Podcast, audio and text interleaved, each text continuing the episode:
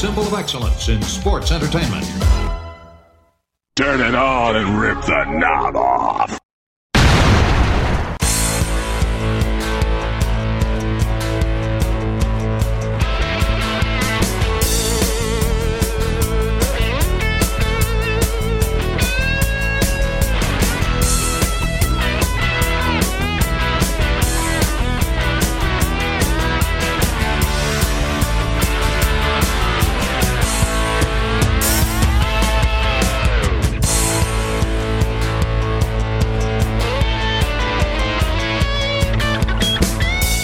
Guys, and welcome back to the Wrestling Memory Grenade.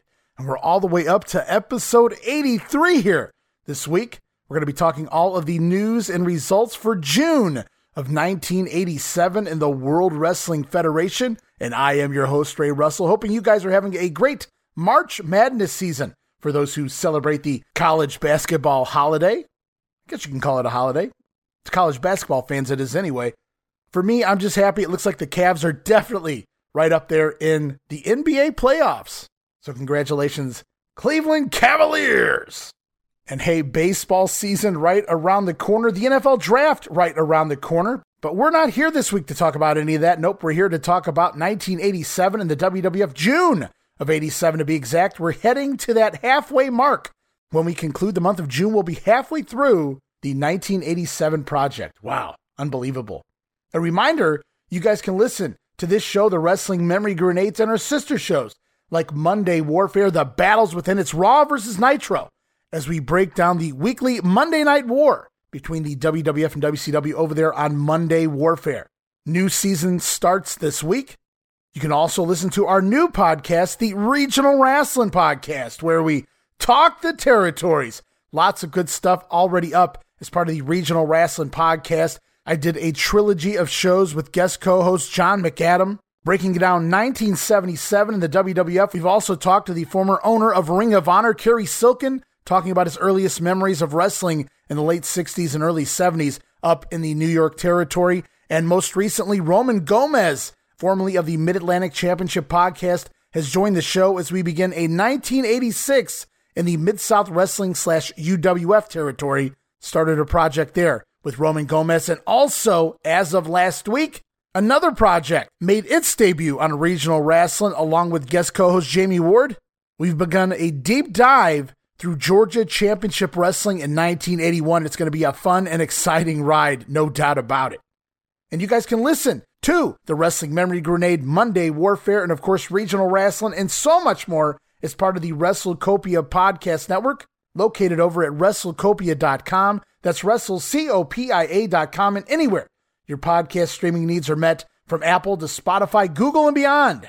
You can also follow us on social media. Follow me on Twitter at Wrestling Grenade. That's at R A S S L I N Grenade. Also, follow and like us at Facebook.com slash Wrestling Grenade. Be sure to follow us on social media for all the latest goings on at the WrestleCopia Podcast Network. And I'm also constantly adding old school video clips and pictures from throughout wrestling history. Always a fun time. You never know what I'm going to drop next on social media.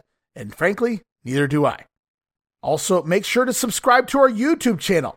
You can find us there at youtube.com slash wrestling grenade, uploading new footage all the time as I continue to preserve my old VHS collection by converting it all to digital. Just dropped 10 new videos on YouTube yesterday. Go check them out. But we're not done yet. Now is a great time to become a WrestleCopia patron. And you can find us there at patreon.com slash WrestleCopia. Again, that address is patreon.com slash WrestleCopia. Multiple tiers to choose from. But I only ask you guys to give it a try at that $5 all access tier. That's all it is. $5, guys. Give it a try. We could really use your support.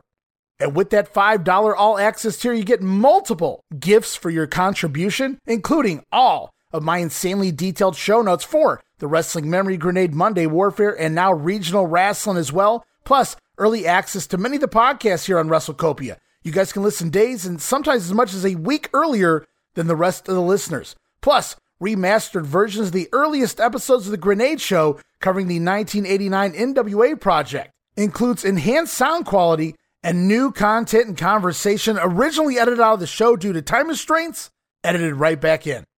But that's not all. You'll also receive digital downloads for your viewing and reading pleasure, and of course, our Patreon exclusive watch along series covering many past WWF and WCW pay per views, Coliseum videos, Saturday night's main events, Clash of the Champions, and so much more.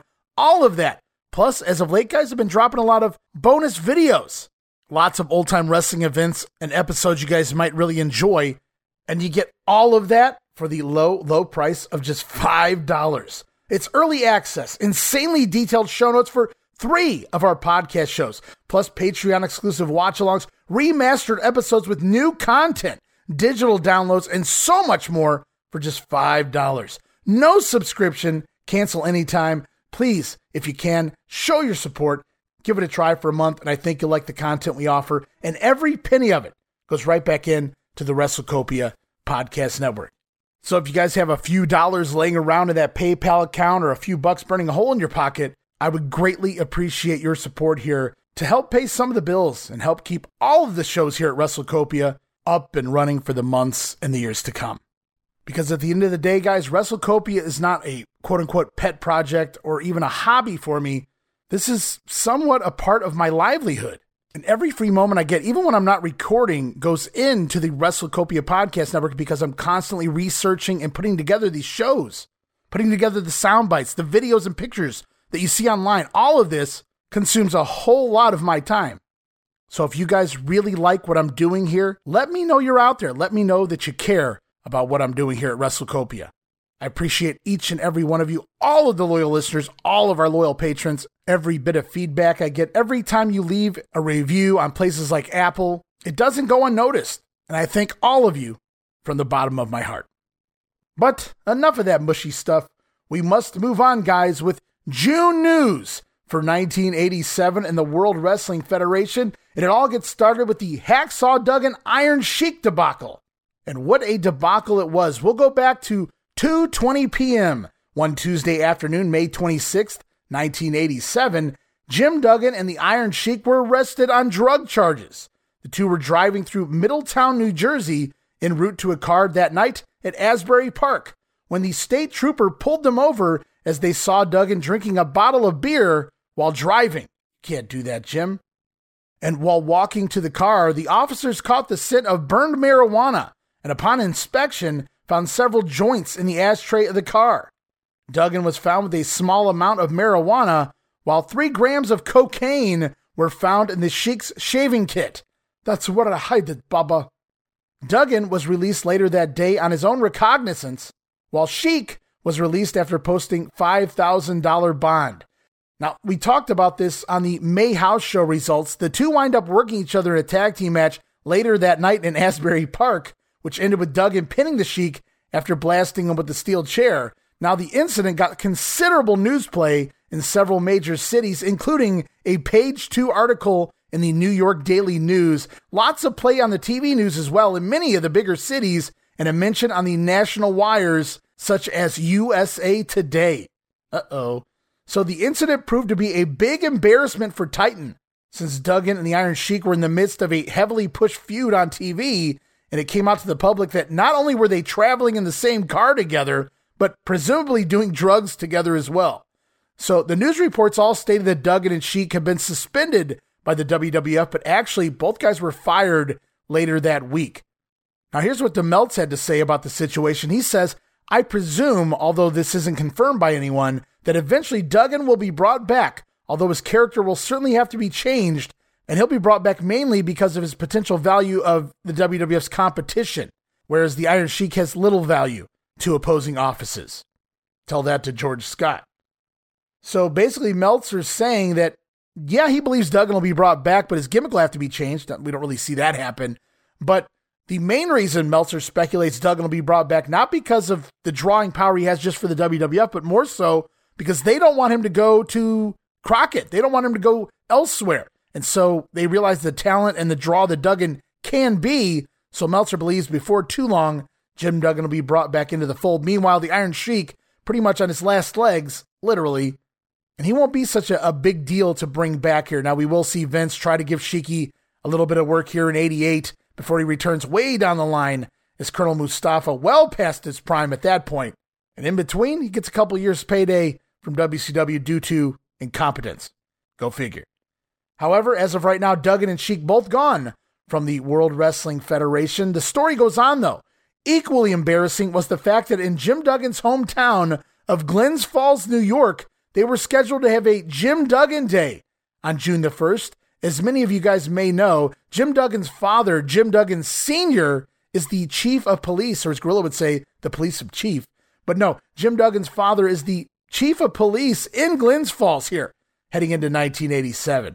So upon entering Glens Falls at the time, the first thing you would notice at this point heading into June were signs on the road asking you to vote for James Duggan Sr. for sheriff, elect him again for 1987. There's also another billboard at this point heading into the new month mentioning that June 1st would be Jim Duggan Day in town, which actually had to be canceled due to the ongoing situation for those curious.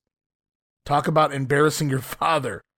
And it's at this point that Titan institutes fines for baby faces and heels who were simply caught drinking together in public moving forward. And while this incident will soon be forgotten, it should serve as a reminder that professional wrestling isn't in the position where it can afford too many incidents like this. Remember, it's still real, guys. DeMeltz even says, Do you realize if it had been Hulk Hogan and not Jim Duggan in the car with the Iron Sheik, what kind of effect this would have had on the WWF? Good question. Meltzer goes on to say, with a stable as big as Titans, they really don't have to even acknowledge that anyone isn't around anymore. So my guess is that Hacksaw and Sheik simply won't be mentioned.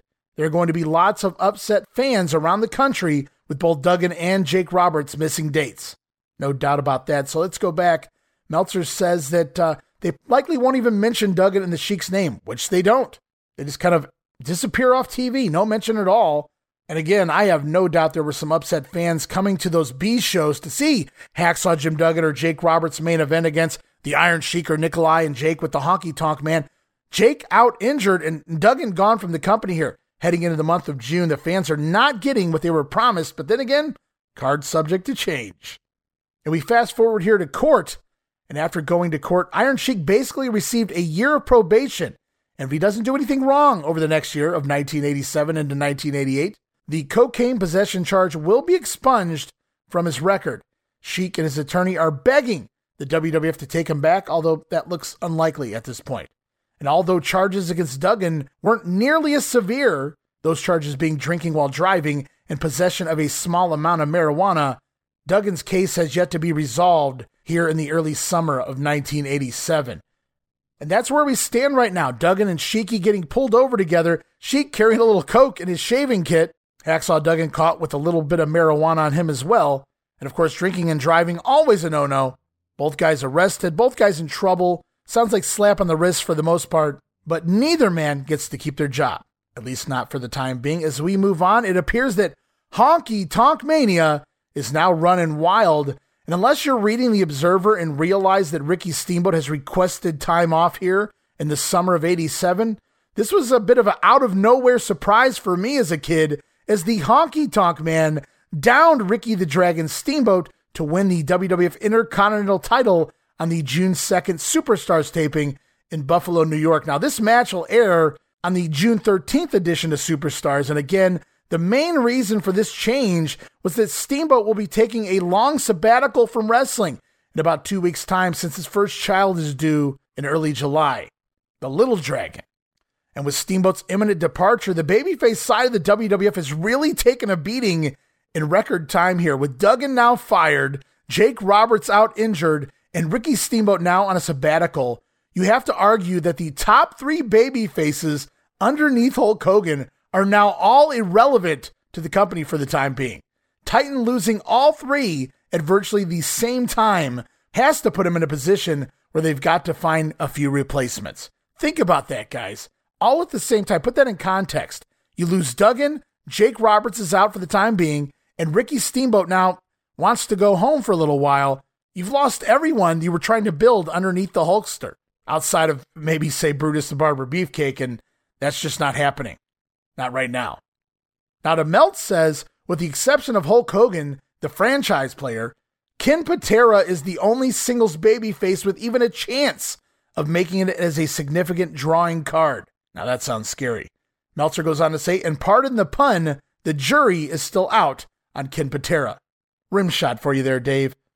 Meltzer also speculates that the timing now seems right for the long expected turn of the Macho Man Randy Savage to babyface should happen, especially since he's got a ready made feud with the new Intercontinental Champion Honky Tonk Man. And all of these losses definitely explain the return of the Junkyard Dog, also coming here in the month of June. More stories to get into, including who is the king? Is it Harley Race or Jerry Lawler? The courts have enjoined the arenas in Memphis and Nashville from distributing any of the ticket income from the recent cards from the WWF until the court can calculate monetary damages that are due to Jerry Lawler. Jerry Lawler owed monetary damages here for Harley Race coming into town as the king.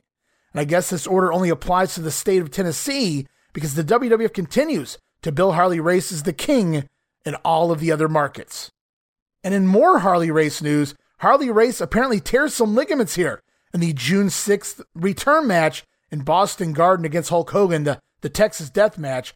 Harley's going to miss a few dates coming up in California here in the month of June, but Race will continue to wrestle against Hulk Hogan in the bigger cities, including June 13th in St. Louis, and he'll also work the upcoming Madison Square Garden show against Hogan on June the 14th. Harley expected to take a week off at some point to help himself recover. I don't know that he ever does. We'll have to keep an eye on that and I touched on him here just a couple seconds ago. Beware of the dog, as in the JYD Junkyard Dog, returning to the WWF here in the month of June. The story on the dog is that he has a 90 day probation with the company, and that if he can survive the next three months without any unexcused missing bookings, remember, Dog was no showing left and right in the first quarter of 87. If he can continue to work 90 days straight and not miss a single booking, then he'll have his job back permanently. And DeMelt speculates probably the dog will get a semi major push in the token quote unquote black babyface role. If the dog can't survive the summer without reverting to past tendencies, then he's gone and he won't be asked back again. Good news for dog fans out there. He's going to stick around into the fall of 1988. But here's a couple of guys who don't stick around nearly as long in the tag team of Shawn Michaels and Marty Jannetty. The Midnight Rockers, remember they gave their notice to Verne Gagne here in the month of May. They dropped the AWA tag team titles and five days later show up at a house show for the WWF in St. Paul, which is AWA country. The Midnight Rockers showing up and challenging, verbally challenging the Hart Foundation to a tag team title match down the line there in St. Paul. But it appears the Midnight Rockers have apparently set an all time record in getting bounced after just one match here in the WWF. DeMeltz claims apparently they didn't see eye to eye with Vince McMahon on some things and were let go within a week of their arrival. Story is they made money demands and tag team title demands, and McMahon doesn't need the headaches. Well, we know all of that to be untrue, but it is DeMeltz making the claim there. So we fast forward another week in the Wrestling Observer newsletter. Again, DeMeltz goes on. He says, Here is the actual story involving the firing of the Midnight Rockers. Apparently, the head honchos gave a speech about what happened to Jim Duggan and the Iron Sheik and warned the guys that this sort of thing wasn't going to be tolerated. And after the show in Rochester, the Rockers were behaving in public as if this sort of policy didn't apply to them when it did. Again, there's probably about 5% truth to that story. And now we move on to the story according to the likes of Shawn Michaels, Marty Jannetty, Bruce Pritchards, and other. They all seem to state about the same story here. And that story goes that Pat Patterson was the one who made the push to bring Shawn and Marty in to the World Wrestling Federation, while Vince McMahon was actually concerned about the reputation that preceded them, their behavior in the AWA. But Pat Patterson convinced Vince, convinced Vince, all right. But Pat convinced McMahon that the Rockers were just rebelling against the old man Verne Gagne in the AWA. Bruce Pritchard even said that Pat didn't even really know the Rockers, but thought they were so talented, he went to bat for them. And here they come, the Rockers, the Midnight Rockers, I should point out here, joined the WWF at the tail end of May 1987, and they show up for the TV tapings in Buffalo, New York. Now, they don't work those tapings, but they were already in town for the following night's tapings for Wrestling Challenge, and there was a lot of apprehension having the Rockers here in the WWF. Their reputation for being merciless ribbers preceded them as well. And this show in Buffalo just happened to be what we just touched on it a little bit ago with Dave Meltzer, but it's reconfirmed here by Bruce Pritchard. He says Vince held a meeting out of the blue, the first ever of its nature in the WWF's history, Vince has the meeting with the entire WWF roster, warning them to stay clean. And you guys have to remember that sensitivities were heightened here at this time because of Jim Duggan and the Iron Sheik getting arrested while driving together smoking weed just a week earlier. And it's also at this show that WWF road agent Chief Jay Strongbow approached the Midnight Rockers, informing them that he didn't feel they should be in the WWF. They didn't deserve it. Sounds like the Chief, by all accounts. And in regards to Shawn and Marty's conduct on the first night of television tapings, the agent Terry Garvin urged them both to go around and introduce themselves, shake everyone's hand, but instead the Rockers chose to remain low key here. They knew they had a reputation for being troublemakers, and their thought was if they could just stay away from everyone, they could stay out of trouble. Instead, to many of the wrestlers, they came off as thinking they were better than everyone else. And eventually the show ends, and Shawn and Marty, who didn't want to go to the bar after the show, were convinced to go to the bar after the show to mingle with the rest of the boys. And so they reluctantly agreed, and they found themselves in a conversation with Jimmy Powers and the British Bulldogs, Davy Boy Smith. They seemed to be having a good time when a heavily inebriated Jimmy Jack Funk inserted himself into the conversation. The Funker started questioning Shawn and Marty's toughness, even breaking a beer glass and chewing the glass, continuing to try to egg Shawn and Marty on. At first, they weren't taking the bait. And the story goes, it turned out that Marty Jannetty had actually hooked up with a girl that Jimmy Jack Funk was interested in. And supposedly, that's where these issues came from. Now, in an attempt to get Jimmy Jack Funk to shut his mouth, Shawn Michaels finally grabs a beer bottle and busts it over his own head, kind of in a, there, are you happy? kind of way. The Rockers, having enough of Jimmy Jack Funk in the situation, get up and leave the bar. Wise move. However, rumors quickly swirled to a much crazier version of what actually happened, and it morphs into a story of Shawn and Marty, quote unquote, tearing up the bar, causing a huge ruckus. The exaggerations continued with the Rockers reportedly destroying their hotel room, even setting things on fire. Absolutely ludicrous nonsense here. I believe there's even the proverbial lampshade on the head story involving Marty Jannetty and all of this. And all that really supposedly went down was Jimmy Jack Funk confronts them. He tries to get under their skin. He finally succeeds. Shawn Michaels says, You know what? You're such a tough guy here. Look what I can do. Grabs his beer bottle, busts it over his own head, and then the Rockers leave town or leave the bar anyway, back to the hotel room. Then the following night, the Rockers, the Midnight Rockers, have their first match in the WWF, defeating the team of Jose Estrada and you guessed it, Jimmy Jack Funk, the Rockers' very first match here in the WWF against the man that started trouble with them the night before. And even worse, the agent for the match was Chief Jay Strongbow. Now, from here, Shawn Michaels says in his book that he and Marty talked to the Chief beforehand and expressed their desire to simply have a good match out there and leave the previous evening's issues behind them. And they ended up having a damn good match, even shaking hands with Jimmy Jack afterwards. So it seemed like they maybe buried the hatchet there, but all for naught because finally they run into Vince McMahon, who seemed to treat him nicely, but added the line, Let's watch the old having fun here, shall we? So the Rockers may have sensed that Vince had heard something, and they promised him no further problems would occur here in their time in the WWF.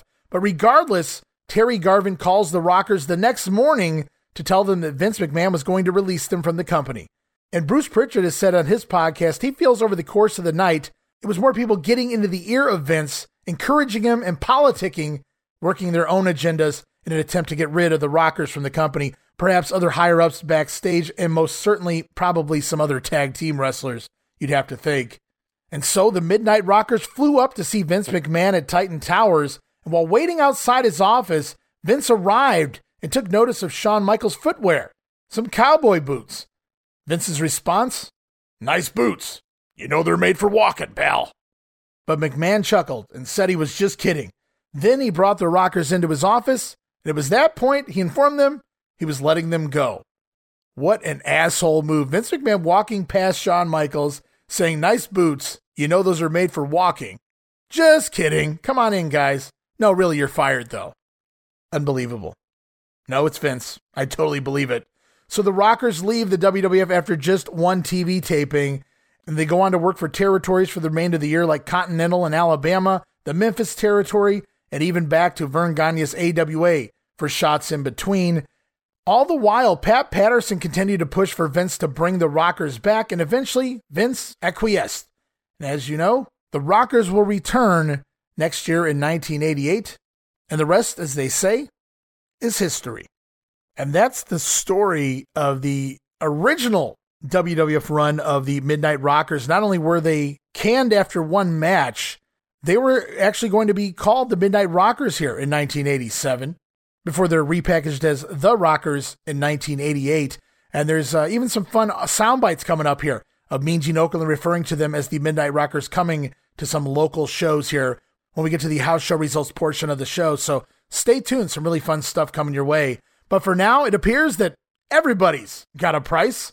And although Ted DiBiase has been making some C team appearances as a babyface as of late, he will start a heel turn and will become what Meltzer refers to as a rich playboy type gimmick.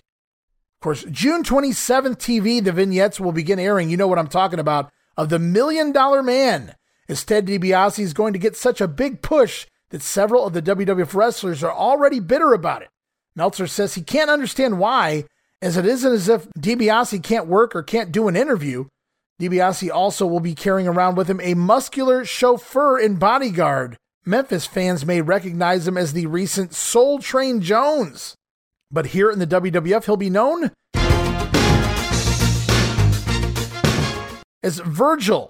And if you think there's any significance to a black chauffeur named Virgil, you're right. Since Virgil will be living the American dream, baby.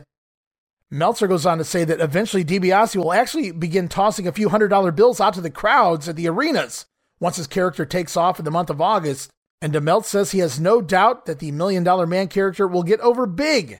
And at least once his match begins, this character will actually be able to back up the gimmick in the ring as well, unlike some of the other superstars here in the WWF.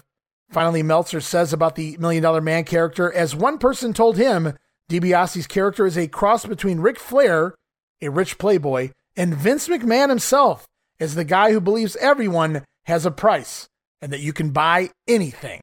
That story's sort of true, especially the Vince McMahon part. Bruce Pritchard talked about it at length. I encourage you guys to go all the way back to the early archives of something to wrestle with Bruce Pritchard when he talks about the inception of the Million Dollar Man character. Really fun stuff there. But as the grenade goes on, it's time for another resounding edition of Break It Down. Break It Down!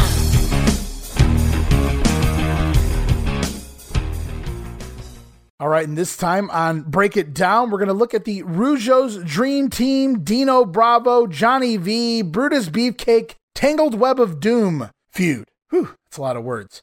Yeah, we're going to go back and we're going to look at the Rougeau's Dino Bravo feud. Many of the listeners out there may not realize that this feud actually started all the way back in the Rougeau's and Bravo's native Montreal territory before Bravo made the full time jump over here to the WWF. The Rougeau's had just come in to the World Wrestling Federation as well. All three of them top draws up in the Montreal territory before heading to the WWF. All big deals up there here in the 80s, even in the 90s. Remember, Hulk Hogan even put Jacques Rougeau over up there at one point in the late 90s. In fact, Bravo was so over with the Montreal crowd going back to 1986, there was a match scheduled between Hulk Hogan defending his title against the babyface Bravo up in Montreal. But Hogan became weary of taking on Bravo, fearing that Hogan would be the one booed out of the building, and so the matches got changed around. Bravo wound up wrestling Big John Studd or something along those lines instead on the show. But we're not here for that. We're here to break down the Rougeau's and Dino Bravo feud and everything that comes along with it. And for that, we got to go all the way back to an October 6th WWF TV taping featuring a newly heel Dino Bravo accompanied to the ring by his brand new manager Luscious Johnny V. Now his first matchup as a heel airs on WWF TV here in the States on October the 18th, and that'll continue through November TVs as well. Meanwhile, up in Montreal, October 21st, Dino Bravo's still working babyface here, scoring a win over the Intercontinental Champion, Macho Man Randy Savage on a DQ, then later in the card, it's Dino Bravo coming to the rescue of the Rougeau brothers, all three Rougeaus, Jacques Raymond and Armand Rougeau as well. It was a six man tag team match, all three Rougeaus taking on the dream team of Greg the Hammer Valentine and Brutus Beefcake and Johnny V as well, all six men in the ring, leading to some chaos, and Dino Bravo out to make the save for his good buddies, the Rougeau brothers. We fast forward another month here in Montreal, November the 14th. It's a new six man tag team matchup. Again, the Dream Team and Johnny V teaming up this time to take on the Rougeau brothers again. That's Jacques and Raymond. But their new partner this time, Dino Bravo. But during the matchup, Dino Bravo turns heel, turns on his own partners, the Rougeaus, which the Rougeaus could have expected if they had been watching their own WWF TV product. Remember, Johnny V began managing Dino Bravo all the way back at the beginning of October, and here we are, middle of November. No excuse, Rougeaus. You guys should have known Dino Bravo was already being managed by Johnny V on WWF TV, but hey, we're here in Montreal. It's Bizarro World, pal. And nevertheless, here it is six man tag team action. It's Dino Bravo turning on his own team, the Rougeau brothers, aiding Johnny V and the Dream Team on a four on two beatdown here. As the storyline continues on December 6th, WWF Superstars, we see Billy Jack Haynes and the Rougeaus go to a double DQ with the Dream Team and Dino Bravo. Then we fast forward to the new year. In January 31st, 1987, edition of Superstars, Dino Bravo coming to ringside, taunting the Rougeaus during one of their squash matches, which we covered many, many episodes ago here on the Grenade. Also, in the month of January, in Montreal, it was Dino Bravo going one on one with Raymond Rougeau, who was actually subbing for his injured brother Jacques, who was on crutches at the time. And it was Dino Bravo battling Ray to a double DQ there on January the 9th. So the Rougeaus and Dino Bravo feud has started in the WWF, and it continues in Montreal at this point here in the month of January. And here in the month of February, it's the tag team of Dino Bravo teaming up with manager Johnny V, doing some draws and, and even taking some losses to the Rougeau brothers here in the States on some of the house shows.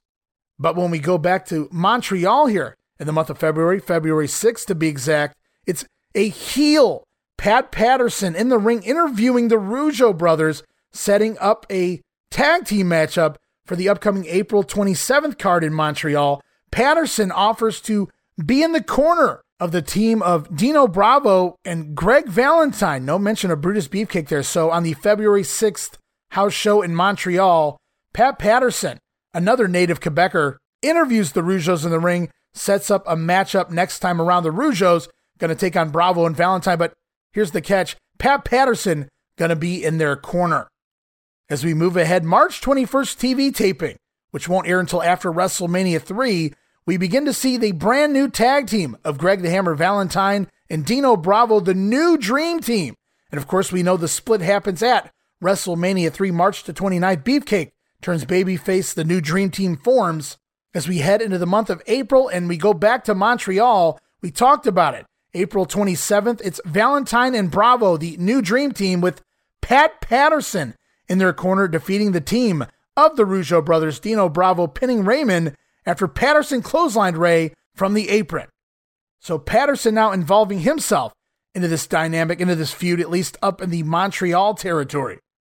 And by late April on the house shows, it's the new Dream Team taking on the Rougeau brothers just about every night. The Rougeaus winning the majority of the matches, but new Dream Team getting some wins in there as well. Meanwhile, the former Dream Team member, Brutus Beefcake, has been beating their manager, Luscious Johnny V, both on TV and at the house shows after the firing of Adrian Adonis. So Beefcake kind of lumped into this feud, whether he likes it or not, which leads to the May 24th edition of WWF Wrestling Challenge. We just touched on this recently here on the Grenade. It was Brutus Beefcake taking on Dino Bravo when Greg Valentine attacks and locks in the figure four while Johnny V and Dino Bravo put the boots to the beefer. When out of nowhere, the Rougeau brothers out to make the save it appears there's somewhat of an alliance here between the Rougeaus and Beefcake against the new Dream Team and Johnny V, all formed here on the May 24th edition of Challenge. And we move ahead just one night, May 25th in Verdun, which is in Quebec. It's the new Dream Team defeating the Rougeau brothers after interference from Pat Patterson again. And from late May and all of the month of June, it's six man tag team matches and even six man elimination matches involving Brutus Beefcake and the Rougeaus just about every night defeating the team of Johnny V, Dino Bravo, and Greg Valentine. Some nights it's six man tags, other nights elimination matches. No matter what, the babyface is going over here as we head into the June 28th edition of Wrestling Challenge. Going to see Raymond Rougeau and Greg Valentine battle to a double disqualification when their partners Jacques and Dino Bravo interfere, continuing their rivalry throughout the summer, including, yep, we're back in Montreal as of June the 29th, and we get that six man tag team matchup, but this time it's a little different. It's Brutus Beefcake and the Rougeaus taking on Dino Bravo, Greg Valentine, and not Johnny V, but rather Pat Patterson stepping back in the ring. Some fun promos there from Pat Patterson, but they're out there on YouTube, but they're in French. I'm not really sure what he's saying, but but he seems to be having a blast inserting himself in to this feud here. And it was June 29th, Brutus and the Rougeaus taking on the new Dream Team in Patterson. Unfortunately, there's no results, but you have to figure the baby faces likely went over. They've been doing the job every time up in Montreal thus far, and it, it makes perfect sense this time around. And then from there, we head into the month of July. The first half of July, it's Brutus Beefcake taking on Dino Bravo one on one on the house shows. And then by July 25th, Beefcake going over on his former partner Greg Valentine on a disqualification. Dino Bravo interfering there, but the Bulldogs making the save, not the Rougeaus. So it seems like we might be changing some things up here, at least for Brutus Beefcake, not necessarily the tag teams involved. As we get some fun matches here on August 10th in Montreal, Pat Patterson going one on one with Brutus the Barber Beefcake, the man who gave Beefcake the gimmick of the barber. Pat Patterson going to go over on Beefcake here after nailing him with a foreign object. I know I scratched my head at first too, but it all makes sense in the end. Also on that August 10th card in Montreal, the Rougeau brothers defeating the team of the Hart Foundation, capturing the World Wrestling Federation tag team titles, the Rougeaus, the brand new WWF tag team champions after intercepting Jimmy Hart's megaphone and using it to their advantage. The Rougeaus are named the new WWF Tag Team Champions. It's even announced locally on the Montreal markets and Montreal TV news outlets. Unfortunately, a week later, the belts were returned to the Harts, and it's never mentioned on WWF TV. And remember, we talked about Pat Patterson pinning Brutus Beefcake on August the 10th? Well, the WWF back in Montreal on August 31st, and this time it's the Barber's Revenge. Brutus Beefcake defeating Pat Patterson this time with special enforcer referee Mr. T. I pity the fool. Mr. T making sure everything on the fair and square, Beefcake going over on Pat Patterson. Meanwhile, the Rougeaus and new Dream Team feud will go dormant almost all of the month of August on the house shows, but then picks right back up in late August and goes all the way through the month of October off and on, all the way into Paris, France in October of 87. These two teams collide. It's back and forth and a lot of draws as well between the two teams. No real standing ground for either side here no real momentum being built for either team. And I got a lot more to talk about that when we get into the actual fall here on the show. But until then, I just wanted to take a look at this ongoing feud that lasts, well, for the Montreal fans, last a year, an entire year of Dino Bravo feuding with those Rougeau brothers. Here in the States, we don't get to see a lot of this, so we don't even realize any of this is going on. And I encourage you guys to go out there and try to check it out on YouTube. The Pat Patterson stuff in particular, really fun. And again, a lot of it's in French, some of it isn't, but it's still fun to check out if you guys have the time. And I hope I put a little more perspective into this feud, which really isn't getting any play here on WWF TV as I close out this edition of Break It Down and we move on to the Crackdown, not the Smackdown. That's the Crackdown. And you're going to see why here in just a minute. On the June 23rd TV tapings, an unannounced drug test was given to the wrestlers. And let's face it, drugs a major problem in the wrestling business and it's probably a wise thing to do at this point. And Meltzer even says it's hard for him to applaud too loudly when a group blatantly encourages excessive steroid use when trying to create an atmosphere of being drug free at the same time. Eh, good point there. And coming out of those drug tests, well, we're going to see a couple of suspensions here, but we'll talk about those in the July edition of the Wrestling Memory Grenade. For now, we're going to move on to a story I have titled I Pity the Fool. And you may have guessed it by now, it involves Mr. T, who was at the upcoming Rochester TV tapings and introduced prior to a Macho Man Randy Savage squash match, Savage refusing to shake T's hand. But T got a huge reception, says DeMeltz, so I guess he's still somewhat of a hot commodity here, even in 1987. And we'll see the WWF try to build something special here with T moving forward as a special enforcer referee, both on TV and on the house shows. We'll see how long that lasts. As we move into the this and that portion of June news, it appears that Ricky Steamboat's sabbatical from the WWF will be about six months. Wow, that's a long time. So he isn't scheduled to be back until early 1988. Now, I know we're going to see Steamboat off and on in between that time. He's even part of the Survivor Series and the upcoming Royal Rumble USA special. But in general, Steamboat asked for time off, and boy, does he get it. Also, it appears that Haku of the Islanders pulled out the eye of Jimmy Jack Funk. So, on one end, Funk uh, playing a, a, part in getting the Rockers fired from the company. Then on the other end, he gets his eye ripped out by Haku. If that's not all, Funk also fired from the company here after this Rockers and eyeball debacle. Talk about karma. We're going to touch more on this when we get into the house show results, but more news sees Don Muraco and Cowboy Bob Orton splitting up on the June 8th Meadowlands card, and they'll continue to do that around the horn as they are already slated to wrestle one another as early as July 6th on the house shows. And we've already seen it as of late on TV the two men pushing and shoving one another, doing a couple of questionable jobs, including one to Roma and Jim Powers. So they've already planted the seeds for a Muraco and Orton split. And apparently it's coming very soon. In some sad news, it appears that the Madison Square Garden venue will be torn down and replaced by a new garden, which should be open by 1991. Now, the old garden probably won't be torn down until the new one is ready to open. Also, it appears that Chavo Guerrero, that's Chavo Classic, will debut at the upcoming June 23rd WWF TV tapings in Indianapolis. Also, superstar Billy Graham going to make his return. It's reported that he will be back at the TV tapings no later than the month of July. So Chavo Guerrero and Superstar Graham heading here to the WWF. And also headed in in mid July will be a man by the name of Jack Hart. If you've been watching him in Memphis as of late, but you guys know him better as Barry Horowitz. And no doubt getting the name change with Bret Hart and Jimmy Hart already here in the company. They don't need a third Hart. So Barry Horowitz going to make his WWF return in the month of July. Also, here in the WWF now, a fellow by the name of the Dingo Warrior. And he'll begin working the Sea Town shows here in the month of June. And while the Dingo Warrior name will be short lived, the Ultimate Warrior will be here for some time to come. Also, found this interesting in one of the observers from this time period. Dave Meltzer states, I know nobody has asked, but the reason you haven't seen Dan Spivey around is, is he had to undergo major shoulder surgery this past March. Now, Spivey also re injured his knee around that time as well. So I'm not sure if Dave has his facts wrong. I'm not sure if Spivey's undergoing multiple injuries at the same time, multiple surgeries at the same time, I should say. Spivey just all messed up, and it's very obvious moving forward in his career. He's just half broken, and that really sucks for Waylon Mercy. You know what I mean? Also, while I'm sifting through the Observer here, Meltzer says the shows with Ken Patera or George the Animal Steele on top simply aren't drawing.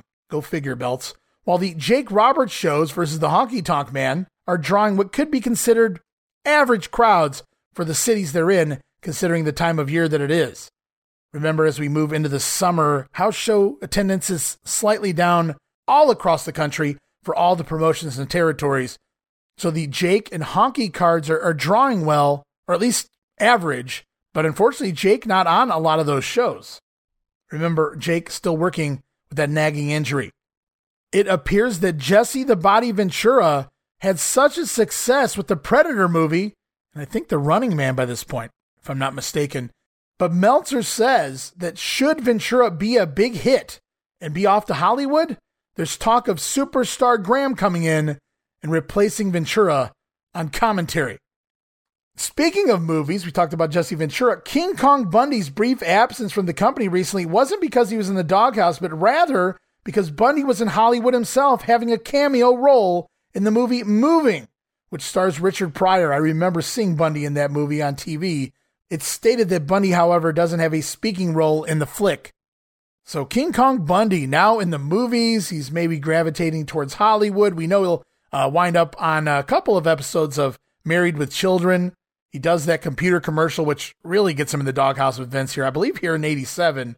We may have already touched on that in a past episode, the grenade. I'll have to go back and see. But that'll wrap it up for all of the June news here this week on the grenade, which means we're going to move into the WWF house shows for June 1987. And as always, I encourage you guys at this time to pull up the history of WWE.com. Richard Land, the Landman, does a great job of keeping score with all of the results or all of can get his hands on anyway over there at the history of WWE.com. Click on that 1987 in the WWF history, and you guys can scroll along with me. And now I don't cover every single match, every single event, but I cover a lot of the events and a lot of the matchups and teaming that I find intriguing as well. And we have tons to touch upon here in the month of June, including something like 40 sound bites coming your way here for many of the house shows in the month of June. So for those who like the soundbite, the promos, plenty of them coming your way over the second half of this edition of the Grenade. And it all starts with Kitchener, Ontario in the Memorial Auditorium June 1st. Featuring Gorilla Monsoon, Billy Red Lyons on commentary here in Ontario. It's Brad Rheingans defeating Terry Gibbs with a rolling cradle. Heel Bam Bam Bigelow scoring a win over Paul Roma, subbing for the still injured ribbed Siva Afi. It's reported that Afi actually got his ribs bruised while taking on Bam Bam Bigelow just a week or so ago on the house shows. Action continues on Hillbilly Jim over Iron Mike Sharpe after making Sharpe hit himself with his own loaded forearm band. How do you like that, Iron Mike? Also, the team of Jimmy Powers and Paul Roma over the Shadows. Dangerous Danny Davis defeating George Steele on a disqualification. This is an interesting one. Demolition scoring a win over the team of B. Brian Blair and Special Delivery Jones. I guess you could say he's S.B. Jones here tonight. SD rocking a pair of Killer B trunks I'm not kidding you guys. Demolition scoring the win when SD had smash in a sleeper hold, but Axe coming up, hitting him from behind, and Demolition stealing that one. Also on the card, main event, Hercules defeating Billy Jack Haynes in a chain match. Hercules winds up tying Haynes' legs up in the chains, which is legal, but then putting his feet on the ropes for additional leverage, which is illegal. Either way, Hercules stealing the win here over Billy Jack. You can actually see this match on the old Coliseum video, even more unusual matches. As we move on, also June 1st, in front of 2,000 fans in Glens Falls, New York. Might sound familiar. Prior to being fired the previous week, the show had been sold around Jim Duggan, Hacksaw Jim Duggan, headlining in his hometown of Glens Falls on Jim Duggan Day, no less. But of course, as we know, all of that is canceled. Jim Duggan gone from the company for the time being. So let's take a look at what was on the card. On the undercard, the likes of Steve Lombardi over Sam Houston. Well, if that's accurate, Sam Houston, I feel for you. Also, Macho Man Randy Savage defeating the Birdman Koko B. Ware, the Islanders over Don Muraco and Bob Orton, Intercontinental Champion Ricky the Dragon Steamboat. It's going to be one of the last times I can say that. Steamboat scoring a win over Kamala and the Junkyard Dog in the main event. Subbing for Hacksaw Jim Duggan. The dog is back in the WWF, defeating the likes of Nikolai Volkov here in Glens Falls. As we move on to Buffalo, New York, in the Memorial Auditorium on June the 2nd in front of a sold out 14,000 fans for a WWF Superstars taping. And we're going to take a look at just some of the dark matches and the other notes here I have for this Superstars taping. Featured a snake pit with WWF champion Hulk Hogan. He's confronted by Mr. Fuji and Killer Khan, who sprays the evil green mist, spews that green mist under the eyes of the Hulkster. Now, this didn't air in every market around the country, just select markets that were going to feature the Hogan versus Killer Khan match on the house shows over the summer. But you can find it right now at youtube.com slash wrestling grenade. I wouldn't let you guys down. Killer Khan spewing the Hulkster with that vile green mist.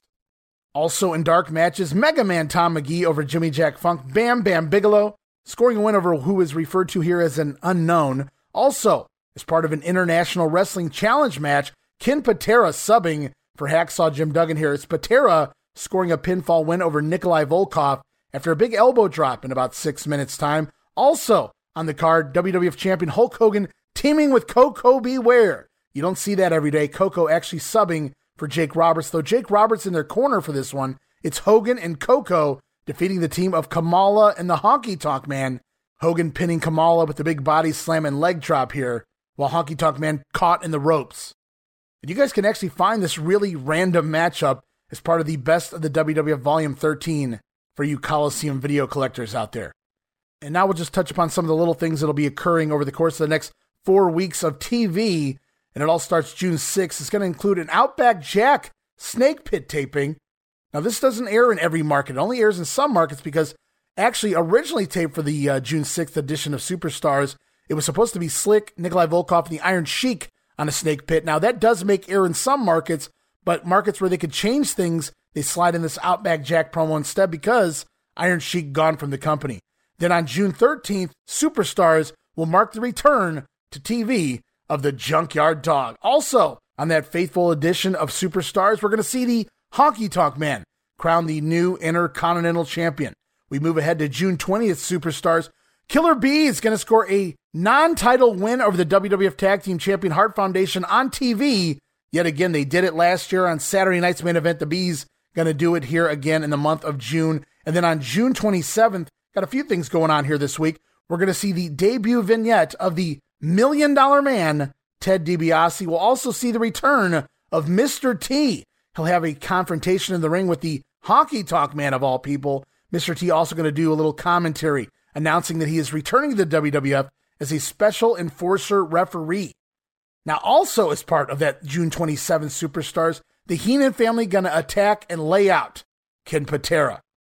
We'll be talking about all of that and more as we continue on in the month of June here when we get to TV reviews in the next couple weeks here on the Grenade. But for now, we move ahead to June 3rd, the Wrestling Challenge tapings, Rochester, New York, War Memorial in front of 8,150 fans in the dark matches. It was a heel Bam Bam Bigelow again scoring a win over an unknown. The Midnight Rockers make their debut. We talked about it already. Shawn Michaels and Marty Jannetty defeating the team of Jose Estrada and Jimmy Jack Funk.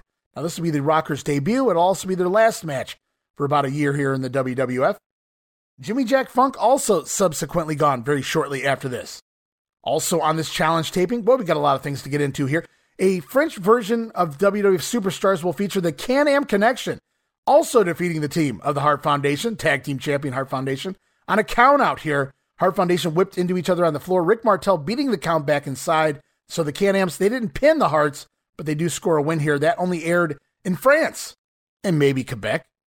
Also part of this challenge taping, it airs on All American June the 14th. Hillbilly Jim, and now with manager, not valet, corner man Little Beaver. Little Beaver is back and in the corner of Hillbilly Jim, defeating Iron Mike Sharpe yet again. Sharpe once again forced to hit himself with his own loaded forearm band. Then for Wrestling Spotlight, June 27th, Nikolai Volkov defeating Billy Jack Haynes. Haynes subbing for Hacksaw Jim Duggan there. Volkov scoring the win on a disqualification. After Haynes, he had enough, grabs Slick's cane and breaks it over the back of Nikolai Volkov before chasing both Slick and Volkov from the ring. Sounds scary. And in a dark match to close the show, WWF Champion Hulk Hogan pinning the Macho Man Randy Savage with a roll up after the challenger missed the flying elbow drop off the top rope. Now, that match is actually on the history of the WWF Heavyweight Championship, so that match out there as well. And after this taping, well, marks the end of the Midnight Rockers. And not too long after this, also, like I said, Jimmy Jack Funk gonna lose an eye and his job. Said it before, say it again. Karma's a bitch. Back to the house shows Omaha, Nebraska, June the 4th, in front of 4,341 fans at the Civic Auditorium. Hercules over Billy Jack Haynes in a chain match. Demolition battling the Can Ams to a 20 minute draw. Sika over Corporal Kirchner. Outlaw Ron Bass defeating Scott Casey. Natural Butch Reed beating Leaping Lanny Poffo. Women's champion Fabulous Moolah over Debbie Combs. Ken Patera defeating the King Harley Race. And subbing for Jake the Snake Roberts, Koko B. Ware pinning the Honky Tonk Man with a schoolboy roll up. Now, Honky's title win at the Superstars taping had yet to air, thus, he was not recognized as the Intercontinental Champion here. But Koko B. Ware essentially pinning IC Champion Honky Tonk Man here in Omaha. Then it's on to June the 5th, Richfield Coliseum, Richfield, Ohio, in front of 3,000 fans. And this card may have something to do with that. It's Steve Lombardi over Siva Afi, Tiger Chung Lee defeating Brad Rheingans, George the Animal Steele over Danny Davis on a countout.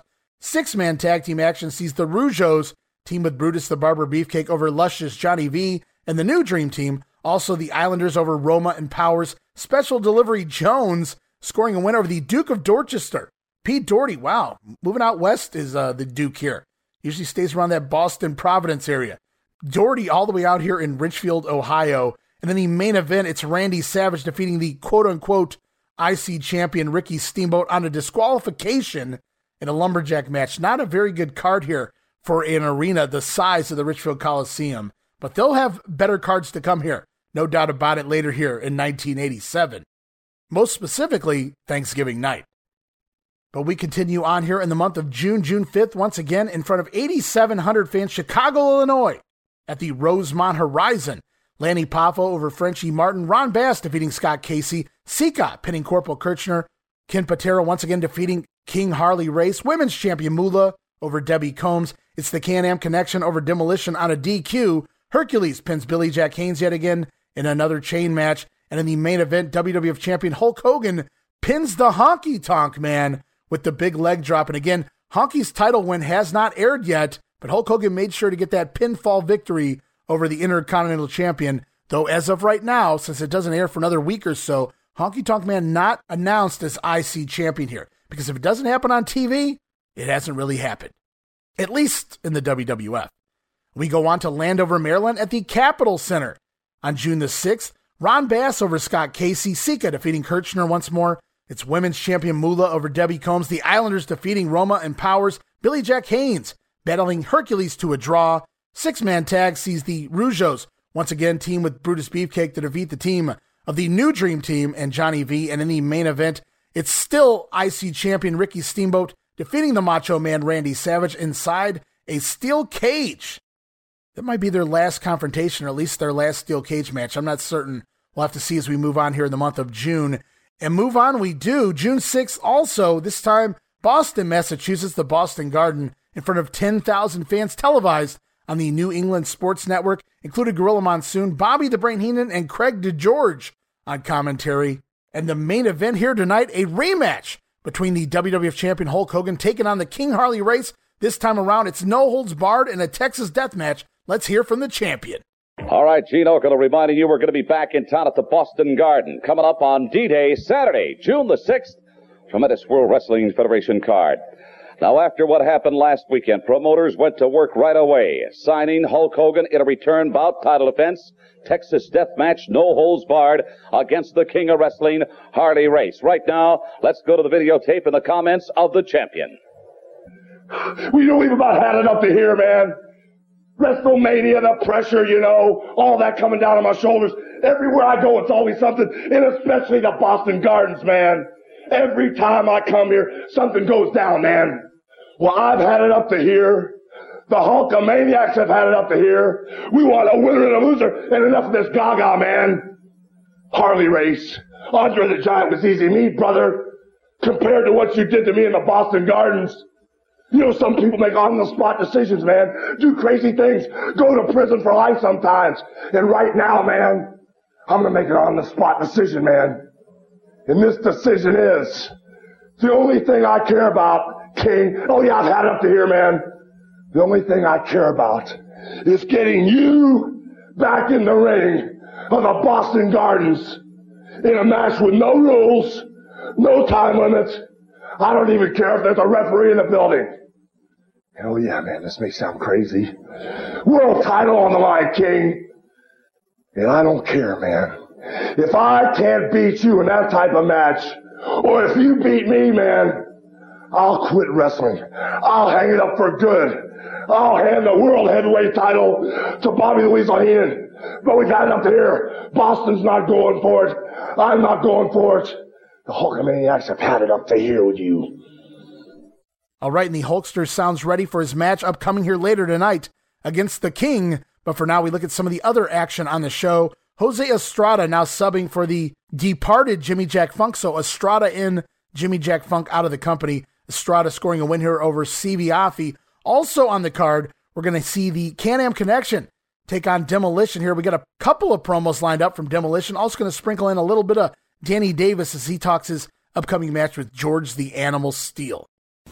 All right, we're going to be back here in the Boston Garden Saturday night, June the 6th. I have received a number of telephone calls in regards to the return title defense for Hulk Hogan against Harley Race, a Texas death match, no holds barred. Now, essentially, what it means is a winner will not be declared officially in this kind of a match until his opponent can no longer continue with the match. That opens up all kinds of doors. Danny Davis, come on, and if you would please. That's dangerous, Danny Da- Davis. Dangerous Danny Davis. George the Animal Steel, also another dangerous man here in the World Wrestling Federation. George Steele is one of the most dangerous men, if not the most dangerous man in wrestling today, anywhere. If I didn't know better, I would say this is a plot against Danny Davis from the head office, namely Jack Tunney. You're becoming paranoid. to get me to get me hurt or injured permanently where I can't even wrestle. Well, let me tell you something, Jack Tunney. I used to be a referee, and I know the ins and the outs pretty good about winning matches. And let me tell you something. I have a few surprises for George Steele and Mr. Tunney and the people in the Boston Garden come June 6th. All right, I thank you very much. Dangerous Danny Davis. By the way, Koko B. Ware will be squaring off against the Honky Tonk Man here at the Boston Garden on Saturday night, June the 6th. You talk about the great tag teams. The very popular Can-Am Connection, Rick Martel and Tom Zenk, going against my guests at this time. Gentlemen, come on in. Big date, June the 6th for the two of you. What about it, Axe? I'm smashing that sack. Get it right, will you? And the people know in the Boston Gardens who we are. It's kind of like this when there's a pretty boy team like the Can-Ams. That's what we like best.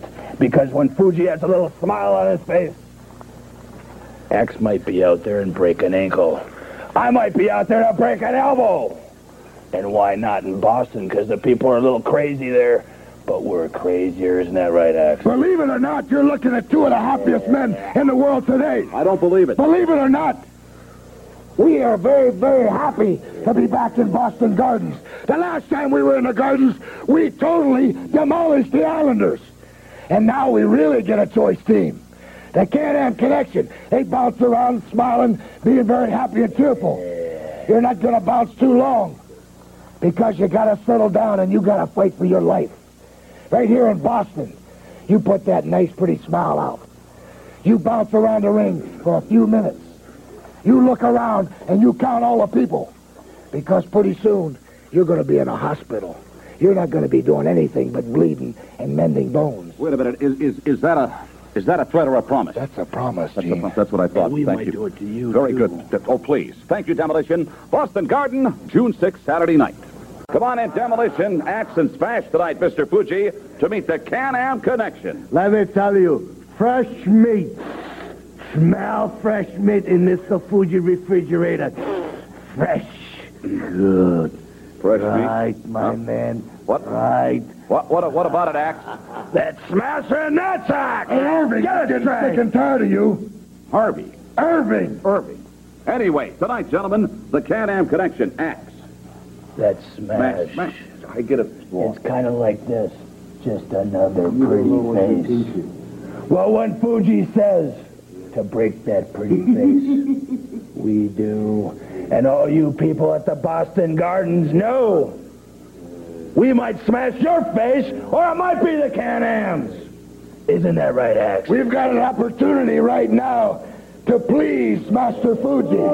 We've got an opportunity in a few short hours to show the people in Boston and the Can-Am Connection what war's all about. Pretty faces, nice bodies, pretty outfits, all white before the match. Red and crimson after the match. After our victory, that is. Well, that's a little uh, optimistic. I don't know, gentlemen, if you're going to see that. I will say this, though. These outfits are very catchy. They're very, excuse the expression, sharp. you get that? Not only are they sharp, they're devastating. And the Can-Ams, how would you like this upside your face? Tonight, Boston Garden, ladies and gentlemen, Can-Am Connection, meeting Demolition. All right, let's see if these promos did Demos any favor. Nope, it's the Can-Am Connection defeating the team of Axe and Smash Demolition Fuji in their corner, Martel pinning Axe with a cross body block here on the show. So a definitive pinfall for the Can-Ams over Demolition. In post-match, Craig DeGeorge conducting an interview with the Can-Ams at ringside, trying to get them over with the locals there in Boston. Also on the card, Special Delivery Jones over the Duke of Dorchester, Pete Doherty once again.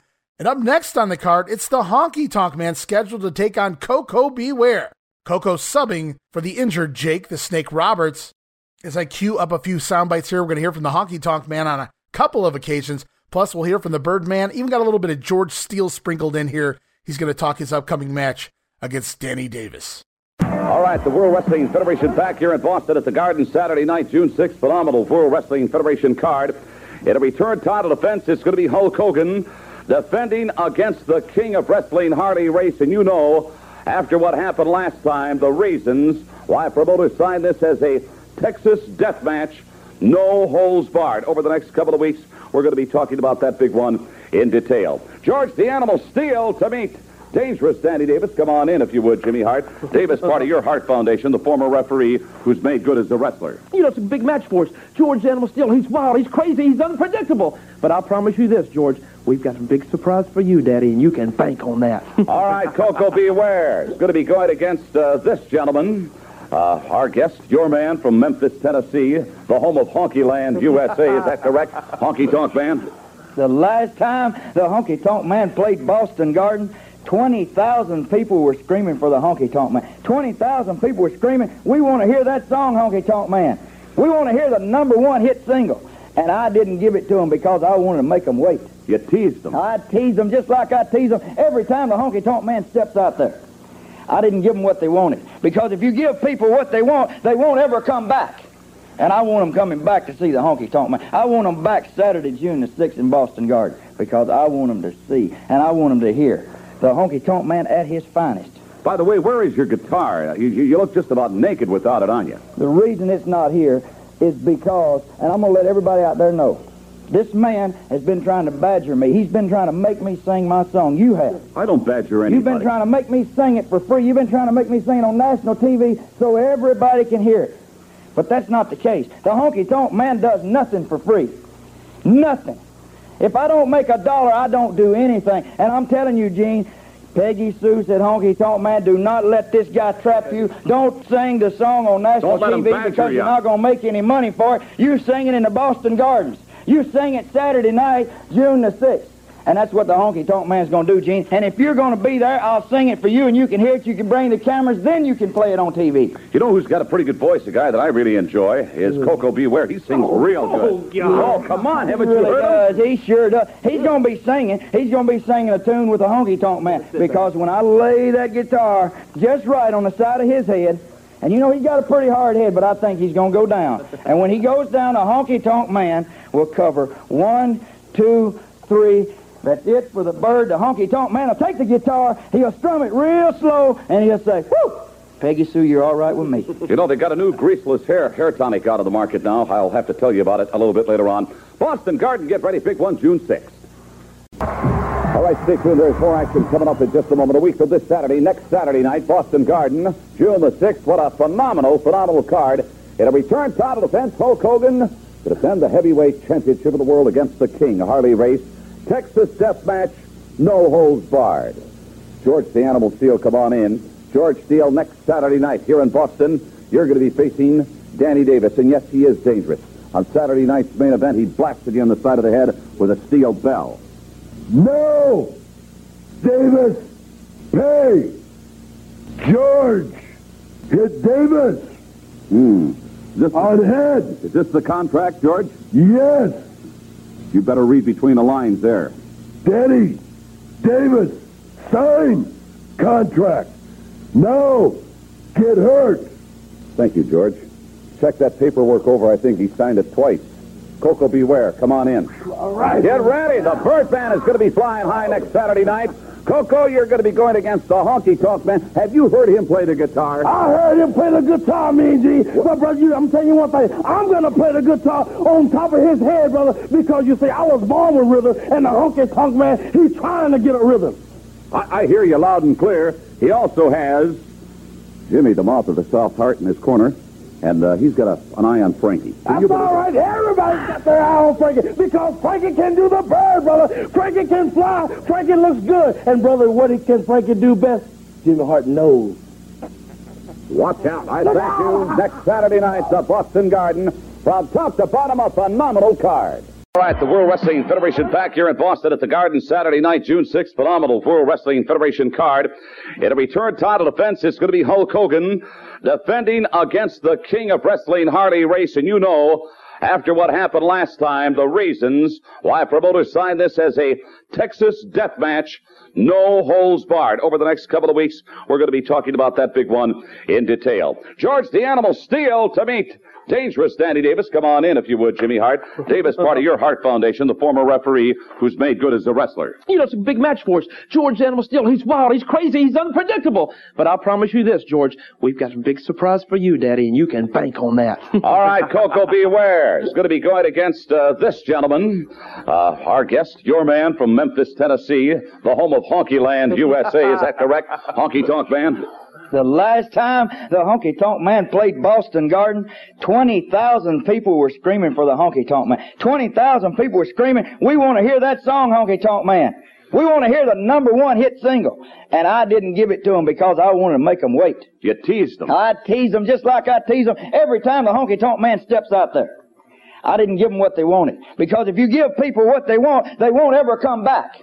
And I want them coming back to see the honky tonk man. I want them back Saturday, June the 6th in Boston Garden. Because I want them to see and I want them to hear the honky tonk man at his finest. By the way, where is your guitar? You, you, you look just about naked without it on you. The reason it's not here is because, and I'm going to let everybody out there know, this man has been trying to badger me. He's been trying to make me sing my song. You have. I don't badger anybody. You've been trying to make me sing it for free. You've been trying to make me sing it on national TV so everybody can hear it. But that's not the case. The honky tonk man does nothing for free. Nothing. If I don't make a dollar, I don't do anything. And I'm telling you, Gene, Peggy Sue said, Honky Tonk Man, do not let this guy trap you. Don't sing the song on national Don't let him TV because you're not going to make any money for it. You sing it in the Boston Gardens. You sing it Saturday night, June the 6th. And that's what the honky tonk man's gonna do, Gene. And if you're gonna be there, I'll sing it for you and you can hear it, you can bring the cameras, then you can play it on TV. You know who's got a pretty good voice? A guy that I really enjoy is Koko B. Ware. He sings oh, real good. Oh, oh come on, haven't he you really heard him? does. He sure does. He's gonna be singing. He's gonna be singing a tune with the honky tonk man. Because when I lay that guitar just right on the side of his head, and you know he's got a pretty hard head, but I think he's gonna go down. And when he goes down, a honky tonk man will cover one, two, three. That's it for the bird. The honky tonk man will take the guitar, he'll strum it real slow, and he'll say, Whoo! Peggy Sue, you're all right with me. You know, they got a new greaseless hair hair tonic out of the market now. I'll have to tell you about it a little bit later on. All right, get ready tonight here in Boston at the Boston Garden. Tremendous World Wrestling Federation action. Koko B. Ware goes against my guest at this time. Fresh off a little vacation, as I understand it. Honky Tonk Man should have taken the time Fresh to tune guitar, that guitar. too. Sure, yeah. Fresh tune job on his guitar, too.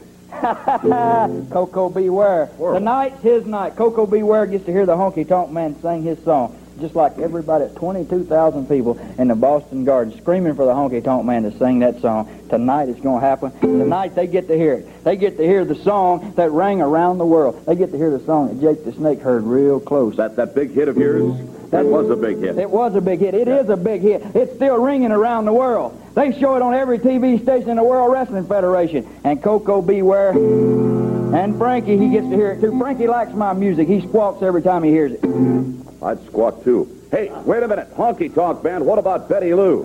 Peggy Sue, I'm sorry. She's going to be here. All right, let's see how this plays out. It is Intercontinental Champion, though not announced as such yet. Honky Tonk Man pinning Birdman Koko B. Ware, subbing for that injured Jake Roberts here. Honky using the shake, rattle, and roll. And once again, nor was he announced as the IC champion, but Honky Tonk Man getting a big win here on the local TV in Boston. Also on the card, Tiger Chung Lee downing Brad Rangans. And we've already heard from both men once. Let's hear from them again. Upcoming next, George the Animal Steel scheduled to take on Danny Davis. Let's hear from both sides. All right, stay tuned. We're going to get you back to more rough and tumble action here in just a moment or two. We're going to be back at the Boston Garden Saturday night, June the 6th.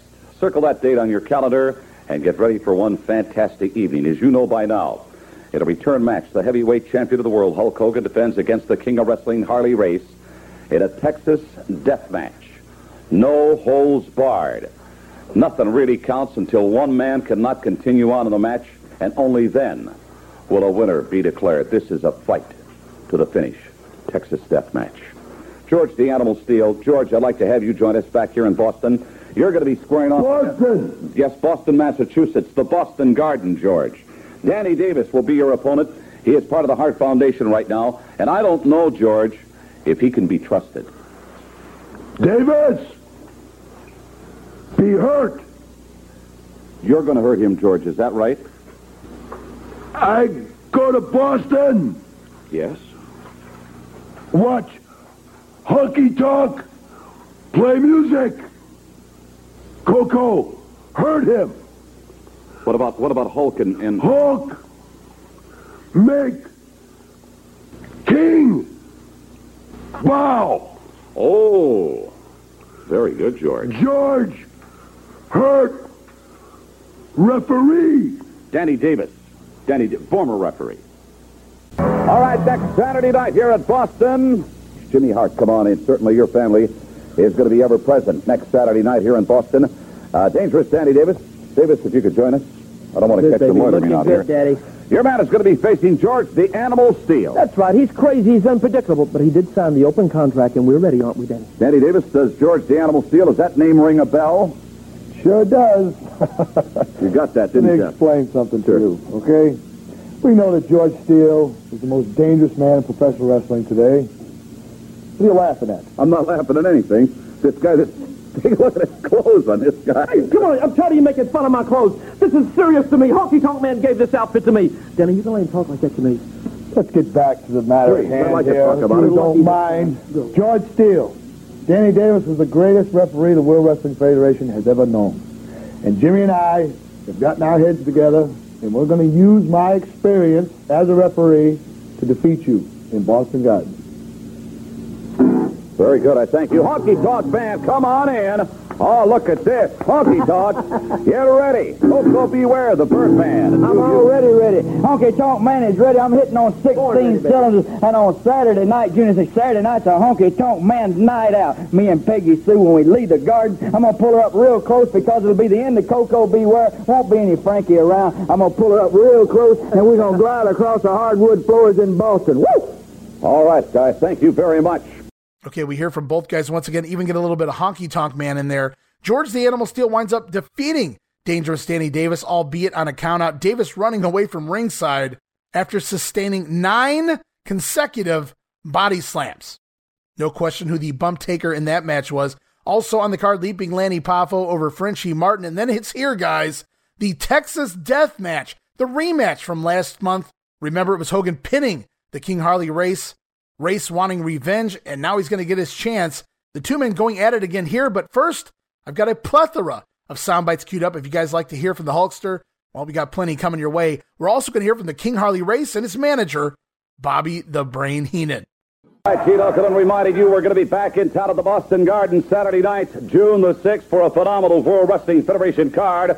There are a number of great, great bouts in this card, but I don't want to talk about them right now. There is only one thing I want to discuss, and I want to talk to the man himself about it, the heavyweight champion of the world, Hulk Hogan, return bout against the king of wrestling, Harley Race, Texas death match, no holds barred.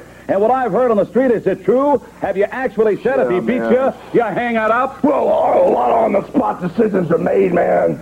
A lot of people, because family and friends are hurt, sometimes do crazy things, go to jail forever simply because of our institutions. And yeah, I made an on-the-spot decision. When I was left laying in the Boston Garden, I had it up to here with the WWF, with WrestleMania, and especially the Weasel. And when I said I quit wrestling, if the King beat me in a Texas death match, that's just what I meant. Especially when I went to the airport the next morning in Boston, all people saw was the pythons. Oh, Hulkster, they're so big. We'll remember them as long as we live. They're so huge. They look like oak trees. The Hulkamaniacs don't care if I'm battered or scarred. They don't care if I'm barely alive. They don't care if I can barely walk. All the Hulkamaniacs care about is training the prayers and the vitamins, holding your head high. No cry, baby Gaga. That's why I'm glad about this decision, Boston. That's why I'm glad that if Harley Race defeat me, I'll quit wrestling. Hulkamania will live forever. A Texas death match. Under your guidance, Hulkamaniacs, anything I do will be accepted. And the last man left playing in the ring loses the match just the way I like it. Get ready, Boston. You've never seen anything like it before, and never again. June the 6th. I wanted to pin you down for just a sec. You still look pretty tough shape. Hulk Yeah, Hogan, but I'm going to get better and you're not. what about the King? Is he going to get better? You're The talking King's about a in Texas no death trouble. match. You see, the King's in no trouble. I wasn't there last time because of a neck injury. Well, it's getting better slowly. But I will be here in the Boston Gardens on Saturday night, June 6th. And I'm not just going to be here to watch you have your butt kicked, Hogan. I'm going to be here to strap some gold around the waist of the king. I'm going to be here to hold the crown. And then I'm going to step into that ring, and I'm going to place that crown on top of his head, wrap him up in that purple robe, and hand him that 20 pounds of gold. Unheard of. World Championship. These kind of rules, where there are no rules. Anything can happen. Hogan, you've had fun as champion. Good now luck. it's our turn. Good luck. Boston next Saturday night. Big, big card.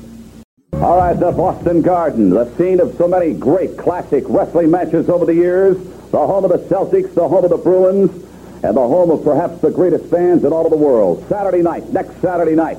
But let's not mess around. Let's not take up any more time. Heavyweight champion of the world, Hulk Hogan, a return title defense next Saturday in the Garden. The King Harley Race Texas Death Match, no holds barred. Brother, brother, brother, brother, brother, would I go into a Texas death match without a pump on, Daddy? Okay. No way, man. You know, I came out here and made an off-the-wall statement in the Boston Gardens. And you have to relate it to life, you know. Sometimes if you put your hands on somebody's loved ones, they'll do something crazy. Take your head off. Go to jail for life because they don't care. Overreaction, man. And when I came out in the Boston Gardens and said I'd quit wrestling if I lost a Texas death match, I mean it.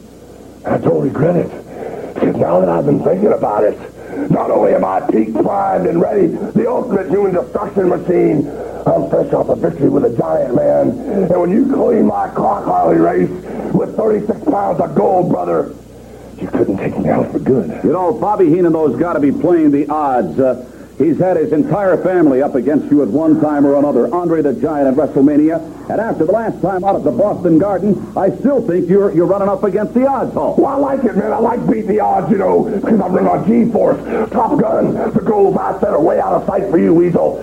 You can never attain those. The guts put me over the edge in the guidance. Oh, yeah. Can't beat that, man. You cannot. Hulk Hogan, Texas Death Match, Harley Race, the challenge next Saturday night, the Boston Garden. All right, what a card. Boston, get ready. Saturday night, June the 6th, the Boston Garden, the World Wrestling Federation is going to be back. George the Animal Steele to meet Dangerous Daddy Davis. Koko B. Ware to meet the Honky Tonk Man. In tag team action, the Can-Am Connection squares off against Demolition. Come on in, Bobby Heenan. I'm very curious. How's that neck doing, pal? I'm not your pal. It's none of your business I was my neck's concerned. I you was- was you were not concerned to me about me. You don't care about me. You don't even like me. Quit trying to snow these poor ignorant people out there. I don't care about you either, and I care less about Hulk Hogan. What a dummy! No holds barred. Texas Death Match rules for the championship of the world. Get a return. I, I, I know that in a return. It Bothers you, doesn't it? Yes, it does bother me. It's about five foot eight with a mustache. But I'll tell you what really bothers me is the fact that the king of professional wrestling is not the world champion as I stand here. But on June 6th, he's going to be, because here is the man who's going to take the gold home, the champion of the world as far as I'm concerned. And you be quiet. Keep your hands to yourself. I Don't know where you've been. King of Wrestling, Harley Race. Let me tell you something, Mr. Okerlund, and I use that term ultra loosely. When Hulk Hogan was in the Boston Garden with the King, I should have just went on right then and done what I'm going to do in this Texas death match. He was left laying in a pool of his own blood. And when I'm done with him in a Texas death match, that's Harley Race right down my alley. There's not a, a rule. There's nothing that I cannot do. And please believe me, there's nothing that I won't do. All right, I think. Hogan, you're mine. Thank you All night long. very much, gentlemen. Very good. Boston Garden, Saturday night, June 6th. Stay tuned. We're going to be right back. All right, hi again, Boston. Gene Okerlund reminding you we're going to be back at the Boston Garden Saturday night, June the 6th. I cannot believe this card. I'm not going to. I'm not going to mess around. I'm not going to jack around. I'm going to get him in here right away. Heavyweight no, champion of the get him there if world. can. Welcome back to Boston. A return title defense for you against the king of wrestling, Harley Race and Hulk. After what happened the last time at the Boston Garden, Oh, yeah. Texas death match, no holds barred. Well, now they're finally starting to understand why I got to the mountaintop, why I stayed so intense. You know, sometimes when you get it all, people back off. But it's harder to keep it, man. With Andre the Giant at my feet, the whole world watching, the largest arms in the world raised in victory. No, I didn't back off, man. That's why the sweat turns into rivers in the gym. That's why the intensity turns into laser beams. And after what went down in Boston, brothers, the Hulkster's been holding some private training sessions with my main man, Pat Catino, World's Gym, brother, and Harley Race the King. I hope you get the whole board loaded with all the Weasel's men and all the Weasel's horses. What do you want?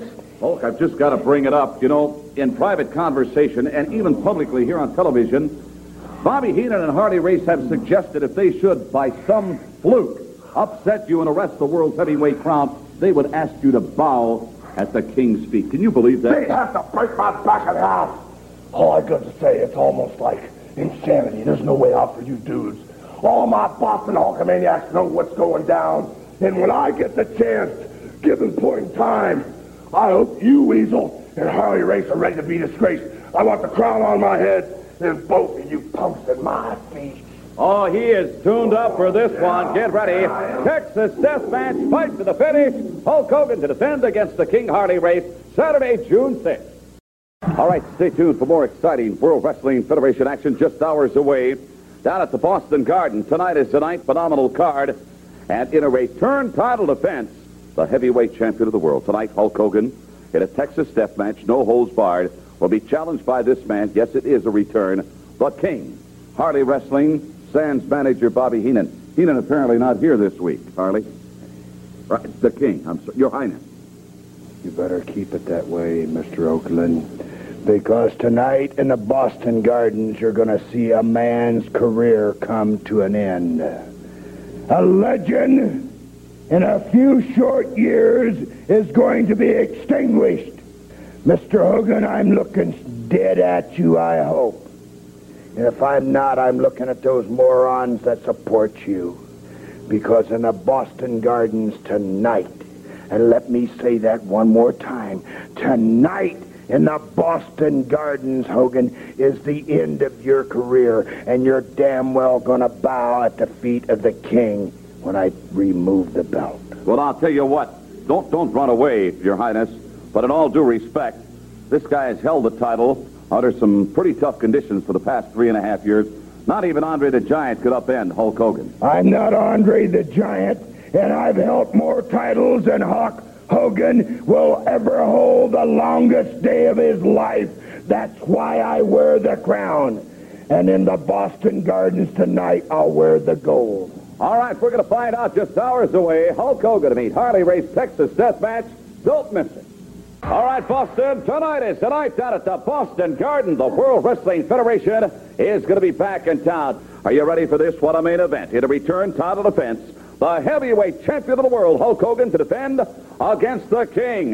Harley Race tonight, oh. Texas Death Match. No holds barred. In other words, let it all hang out. Well, you know me and Gene, the Hulkamaniacs around here, can't actually believe that I've been walking around with a smile on my face. Hollywood Dave, my main man, said you're out of your mind. The people down at the Ramada said you act like it's a holiday. But the key word here, me and Gene, is the momentum. The momentum that Hulkamania's been running on, brother, with the guidance from the big dude upstairs, the goals I set, and the guts I got inside.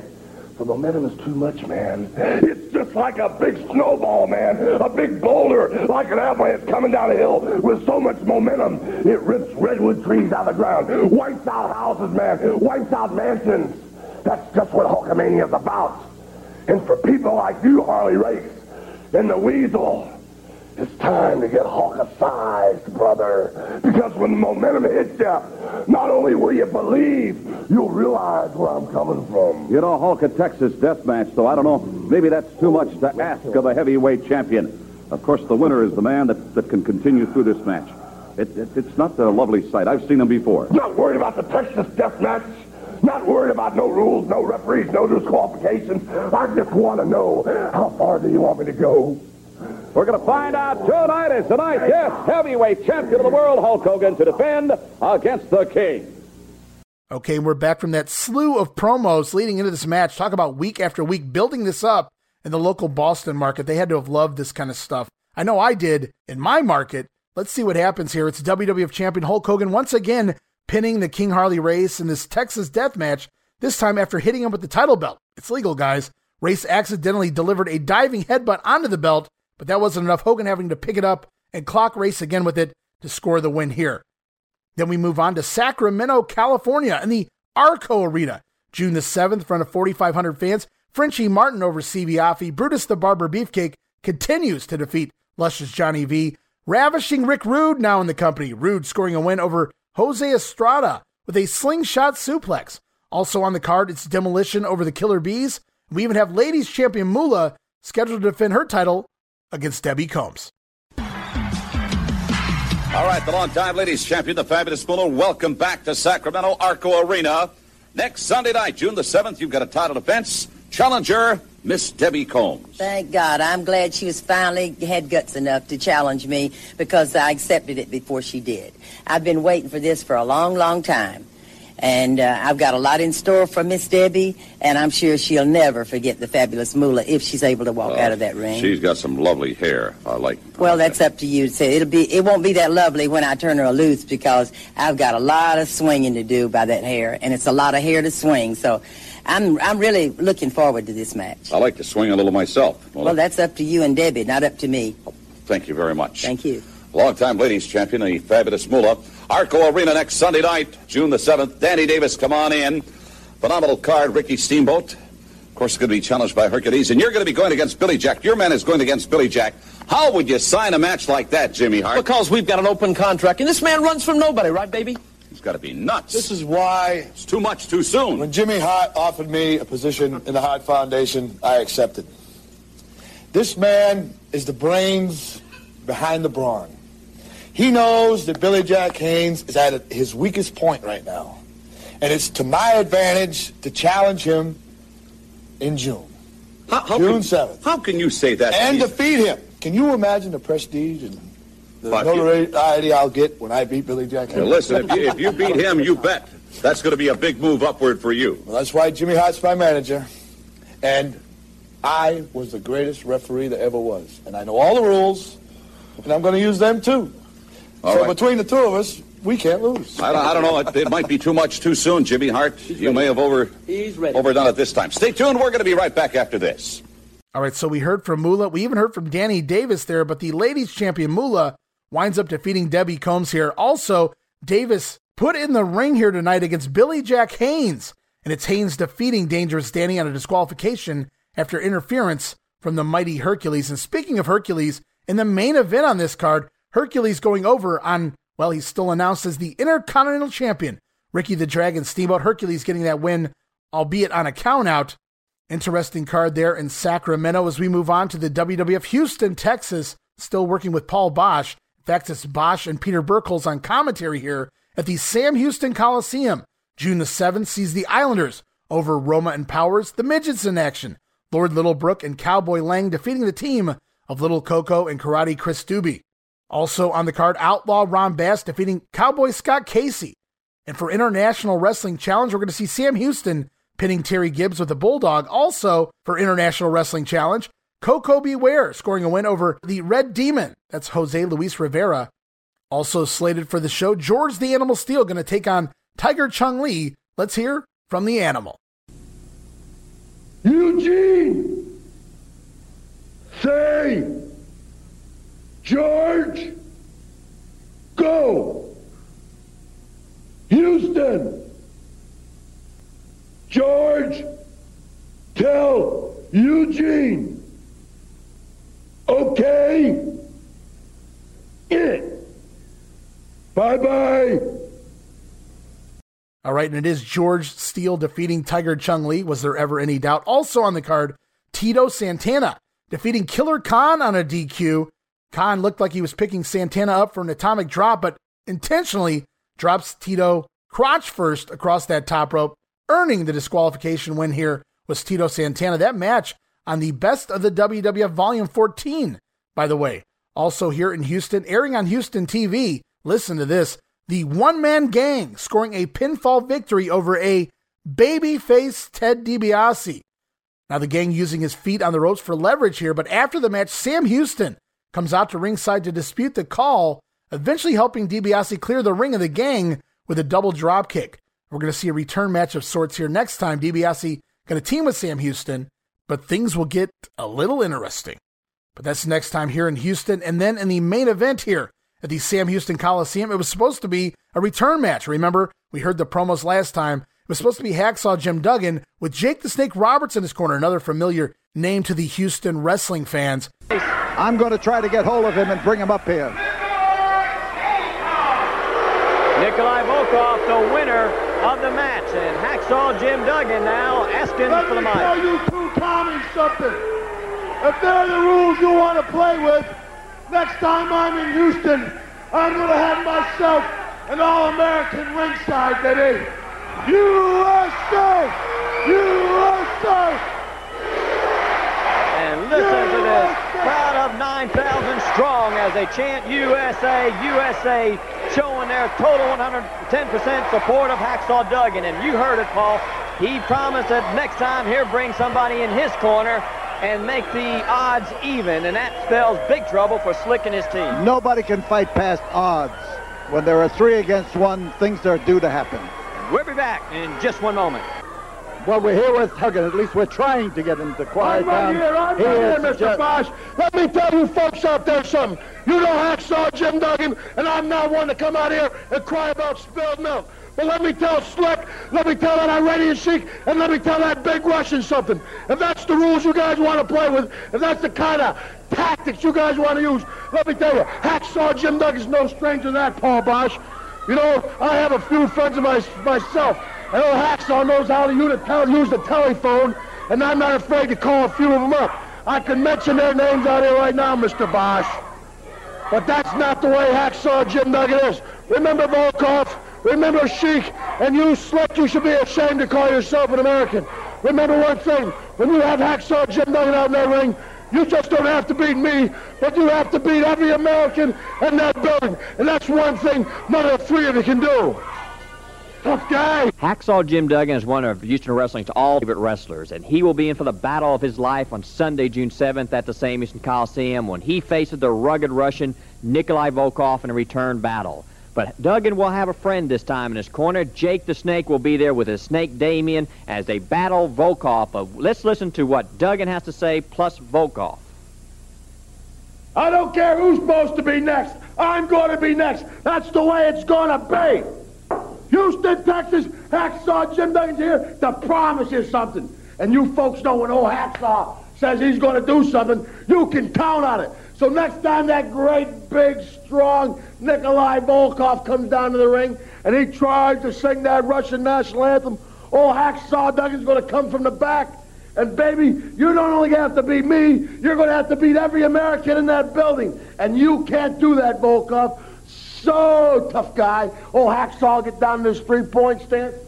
Finish you off with a clothesline. I Just got off the telephone with my friend Jake Roberts, and he promised me that he was going to come sit ringside, and guess who he's bringing, Volkov?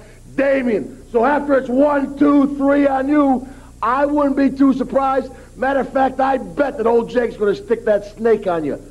Tough guy. You know, you know me. I'm not the kind of guy that stands alongside just anybody. I mean, some people will pledge allegiance to any flag. But sometimes I've went out here, I've told you I don't need no friends, and I don't. I don't want no friends. But there are certain people in this world I do respect. And one is Jim Duggan. Because I've stood beside him before. I know what the man can do. He believes in what he wants to believe in. He's his own man. Now, he believes in this country. And Volkov, you made a big mistake. You fellas played around with the wrong man. I mean, it's for sure one thing you know, he never gets bored now, does he? you might get boarded, but he's never bored himself. But what I want to tell you is this. In Houston, June 7th, when Hacksaw puts you down, big man, you big Russian, Damien is going to come out and play. You know why? Because if I'm going to sit at ringside all that time, I got to have my kicks too. You know what I mean? It's going to happen. You know, let me tell you something, Duggan. I'm more proud of Nikolai than I've ever been before, brother, because he put the whipping on you I expected he would. Now, what have you done? You've gone and gotten Jake Roberts in your corner. Well, that's fine because I'm going to have the Sheik in my man's corner, and you're going to get the same thing you got the last time, but only this time much more, right, Nikolai? That's right, Jim Duggan. The Blood Rockets ever get any championship? They ever win an Olympic? My partner and me was world tag team champion. We had a team. He gonna be my partner.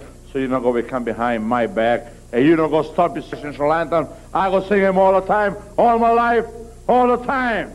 This time when I come to Houston, I'm gonna be just revenge. They go finish you once for all. You go down and challenge Zemlyo. You're gonna be finished. They're gonna carry you out because to me you are nothing but an ugly American hippie. And the only good American is under my feet. Finish.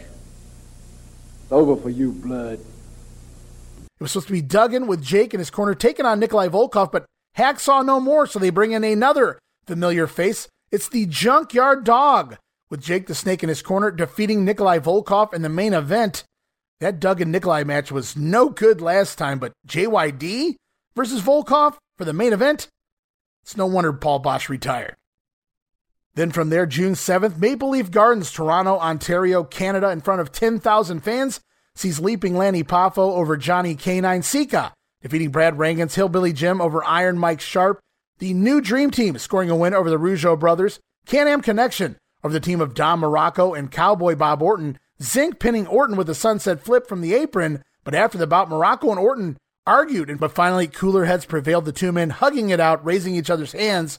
More to come between Orton and Muraco, that's for sure. Also on the card, Ken Patera out, and I'll explain that in just a minute here. But his substitution, living legend Bruno Sammartino, pinning the natural Butch Reed. Bobby Heenan in his corner. Remember, Heenan's feuding with Patera, and last show, Heenan vowing to back the natural here this week instead of Slick. But it is Bruno Sammartino over Butch Reed in just about six minutes with a inside cradle. Now, again, it was supposed to be Ken Patera, not Bruno in this match, but the Canadian government won't allow Patera into the country just yet. Although on the mic, Patera's problems crossing the border into Canada are going to be explained, blaming Bobby the Brain Heenan. Going to get heel heat out of it if he can. Also on the card, WWF champion Hulk Hogan pinning the King Harley race and yet another Texas death match. As we move on to the Selland Arena, Fresno, California, June the 8th, for the 3,500 fans, it's Rick Rude over Dusty Wolf, Scott Casey pinning Jose Estrada, Brutus Beefcake still defeating his former manager Johnny V, women's champion Moolah over Debbie Combs, Frenchie Martin defeating Siva Afi, Demolition scoring a win over the Killer Bees, Ken Patera defeating Mr. Wonderful Paul Orndorff back in business here. Remember, I talked about the King having some knee issues, taking a few days off here on the West Coast tour. Paul Orndorff brought back to sub in for Harley Race here. So it's Patera defeating Mr. Wonderful on a DQ after interference from Hercules. And in the main event, it is the mighty Hercules over the still IC champion Ricky Steamboat on a countout. As we move on to East Rutherford, New Jersey, and the Meadowlands on June the 8th, 4,000 fans here to see Coco Beware Ware win a $50,000 20 man come as you are battle royal when Muraco accidentally dropkicks partner Bob Orton over the top rope, where then eliminating Muraco to score the win there in that big battle royal. Now on the card, Dangerous Danny Davis over George Steele on a countout. Butch Reed defeating Outback Jack. Killer Khan over Corporal Kirchner. It's the Can-Am Connection defeating the team of Bob Orton and Muraco. Remember they had the issues earlier in that battle royal? Well, here again, Orton accidentally kneeing Muraco, causing him to get pinned here in this match against the Can-Ams. And then after the match, Muraco and Orton fight each other all the way back to the dressing room. So there's certainly issues here in the Fuji camp. Also on the card, Koko, a double winner here tonight, winning the Battle Royal, and again here, scoring a win over Iron Mike Sharpe. Also on the card, one man gang over SD Jones. The Islanders defeating the team of Tito Santana and Pedro Morales, and the Outlaw Ron Bass defeating Leaping Lanny Poffo. Kind of an odd card there for the Meadowlands. Then we go back to the West Coast, San Francisco at the Cow Palace for June the 9th in front of only 2,390 fans. It's the smallest crowd since the WWF has come to the Bay Area. And we'll have to see if the card reflects that here. It's Siva Afi over Frenchie Martin, Scott Casey defeating Jose Estrada, Beefcake still over Johnny V, Women's Champion Moolah over Debbie Combs, Rick Rude defeating Dusty Wolf, the Demolition again over the Killer Bees, Hercules scoring a win over Ken Patera, and in the main event, sounds fun anyway, Mr. Wonderful Paul Orndorff defeating the Intercontinental Champion Ricky Steamboat, albeit on a countout. And we'll see the same card again on June the 10th in Los Angeles at the Sports Arena in front of only 3,500 fans. And after looking at the card outside of that Steamboat and Orndorff match, which is actually announced as Steamboat in the King Harley race, but remember Harley Race taking a few days off, it's no wonder they're only drawing around 3,000 fans here for these cards. So we move from the West Coast to the East Coast, the Southeast Coast in Miami, Florida at the Knight Center. On June the 11th, Jerry Allen over Iron Mike Sharpe, the Islanders defeating Lanny Poffo and SD Jones, Ron Bass scoring a pin over Hillbilly Jim, the Can-Am Connection defeating the team of Muraco and Orton, George the Animal Steele over the Natural Butch Reed, Dangerous Danny Davis defeating Koko B. Ware, and in the main event, it's Macho Man Randy Savage, still heel Macho Man, scoring a win over the Honky Tonk Man, That had to be a fun one. We were also scheduled for action on June the 12th at the Kemper Arena in Kansas City, Missouri, but the card had to be canceled due to poor advance on ticket sales. Makes you wonder how many tickets were sold before they had to cancel the card there on June the 12th in Kansas City. However, a show does take place on June the 12th in West Palm Beach, Florida at the auditorium in front of 5,831 fans. SD Jones over Iron Mike Sharpe, the Islanders defeating Lanny Poffo and Jerry Allen. Dangerous Danny Davis defeating George the Animal Steele on a countout yet again. The Can Ams continue to defeat the team of Don Muraco and Bob Orton. WrestleMania 3 Revenge. Nope. Can Am's going to pick up the win again there. Outlaw Ron Bass defeating Hillbilly Jim. Koko B. Ware over the natural Butch Reed on a DQ. And in the main event, yet again, it is heel versus heel as the Macho Man Randy Savage pins the soon to be announced Intercontinental Champion Honky Tonk Man. As we're off to Providence, Rhode Island and the Civic Center for June the 13th, just 2,218 fans here see SD Jones over the Red Demon, the Islanders over the team of Roma and Powers, Ken Patera defeating Hercules on a countout. Also, Can-Am Connection continue to defeat Muraco and Orton. And this is one of those matches where Muraco and Orton split up afterwards, brawling all the way to the locker room after the bout. Also on the card, six man elimination match sees the team of the Rougeaus and Brutus Beefcake defeat the new Dream Team and Luscious Johnny V. Also on the card, Iron Mike Sharpe pins Outback Jack. So that's where we are with Outback Jack at this point. And in the main event, it's Mr. Wonderful Paul Orndorff defeating the Junkyard Dog with his feet on the ropes. Paul Orndorff and JYD, you have to imagine neither man was originally announced for this card, so almost an impromptu main event here. Orndorff scoring the win over JYD as we move on. Also, June 13th, 5,300 fans here in the Kiel Auditorium, St. Louis, Missouri. It's Frenchie Martin over Siva Afi. Billy Jack Haynes pins the natural Butch Reed with a backslide, ravishing Rick Rude over Dusty Wolf. Women's champion Moolah defeats Debbie Combs. Hillbilly Jim in here to sub for the injured Jake the Snake Roberts. Won't have to say that too much longer. Hillbilly Jim scoring a pinfall win over the Honky Tonk Man. And thank God that Superstars doesn't air until June 14th in the St. Louis market. Sunday morning, here it is, June the 13th. Superstars airing in some markets. Honky Tonk Man, technically the brand new IC champion, but not yet here in St. Louis. And thank goodness here. One final night not being announced as IC champion. And the Honky Tonk Man does a pinfall job to Hillbilly Jim, but I'm sure he didn't care. He was getting the Intercontinental title after today. Also here at the Kiel Auditorium, Scott Casey over Jose Estrada, George the Animal Steele defeating Danny Davis on a countout. Demolition continue to defeat the Killer Bees. And in the main event, Harley Race back on the road. It's WWF Champion Hulk Hogan pinning the King, Harley Race. As we move on to the world's most famous arena, June the 14th, Madison Square Garden, New York City, New York, in front of 14,246 fans. Sounds like a lot of people, but DeMelt says, I believe this is the smallest crowd for an MSG show that Hulk Hogan has been on since he arrived here back in 1984, and probably the smallest crowd for a WWF title match at Madison Square Garden since Bob Backlund's feud with Jimmy Snuka back in 1982. Wow, Snuka and Backlund, low drawing. I, I do remember hearing that before, which is just blows my mind. But things slowing down here as we head into the summer and we fall out of WrestleMania 3. It may also be the opponent, no knock on Harley Race, but it is what it is here the lowest drawing MSG card for Hulk Hogan since its return three and a half years ago. Now, this show is televised on the MSG network, including Gorilla Monsoon and Lord Alfred Hayes on commentary. As we kick things off hot, it's Can Am Connection, Rick Martel and Tom Zenk defeating the Shadows here. Match does go a little long, almost 20 minutes to get the crowd into their seats. But we also get a special treat. Bobby the Brain Heenan joins commentary for this match. Of course, Heenan now with the Islanders who will be feuding with the Can-Ams. And following the matchup, Heenan leaves the commentary table confronting the Can-Am connection, saying that they wouldn't have won the match here tonight if they had wrestled the Islanders. Then it's Rick Martel's turn on the mic. He tells Heenan to bring the Islanders out here right now. And we do see the Islanders try to make their way out, but they're held back by officials.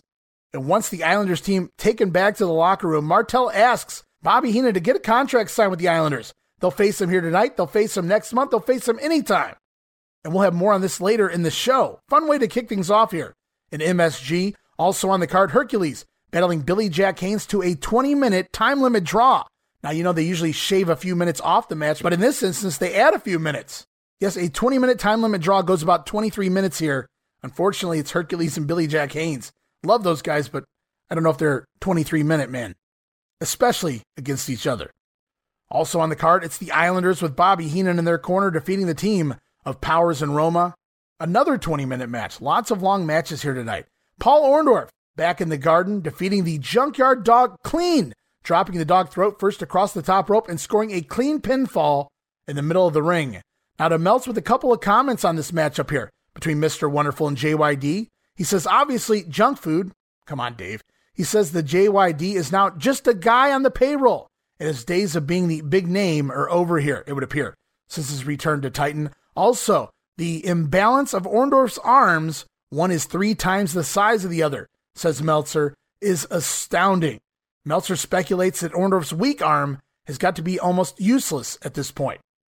Of course, referencing the injury and the atrophy that has happened to Paul Orndorff's arm and his time away from the company here. And we saw them go one on one last month here in MSG. It's the return match. Texas Death Match, no holds barred, no rules here. The rematch, it's Hulk Hogan, WWF Champion Hulk Hogan, scheduled to take on the King, Harley Race, yet again. But before we get to the action, let's go backstage. Gorilla Monsoon standing by with the Hulkster. Gorilla Monsoon here in the garden with the Rorton Snorri, the world's heavyweight champion, the most, I don't know, uh, Hulk. This guy really pushed you to the limit. Well, you know, there are no flaws, Gorilla Monsoon. No flaws at all, man. WrestleMania at my feet. Andre the Giant out of the picture, man. I set my standards so high. Bobby the Weasel couldn't even comprehend them, man. Religion, family, the training, the title, the prayers, brother. And with no flaws, that gave me total control, man, over what I say, over what I do, over what I think, and over what I do when I manipulate my opponents. Oh, yeah, it was a cheap shot in Madison Square Garden. I got crowned, all right. But it was from behind Gorilla Monsoon. And you know, a lot of people actually think I was crazy when I said if I can't beat Harley Race in a match with no rules, no holds, I don't even care if there was a referee, that I'd quit professional wrestling. What did you think about that statement? I thought it was a very, very profound statement, and I knew where it came from. It came from the heart because you have a score to settle with this guy that is paramount.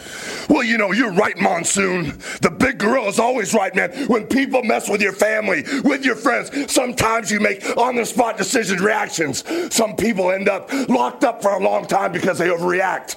I stand behind my statement. If I can't beat Harley Race in this Texas death match, I'll take the world heavyweight title and I'll walk out of town, man. I'll quit professional wrestling.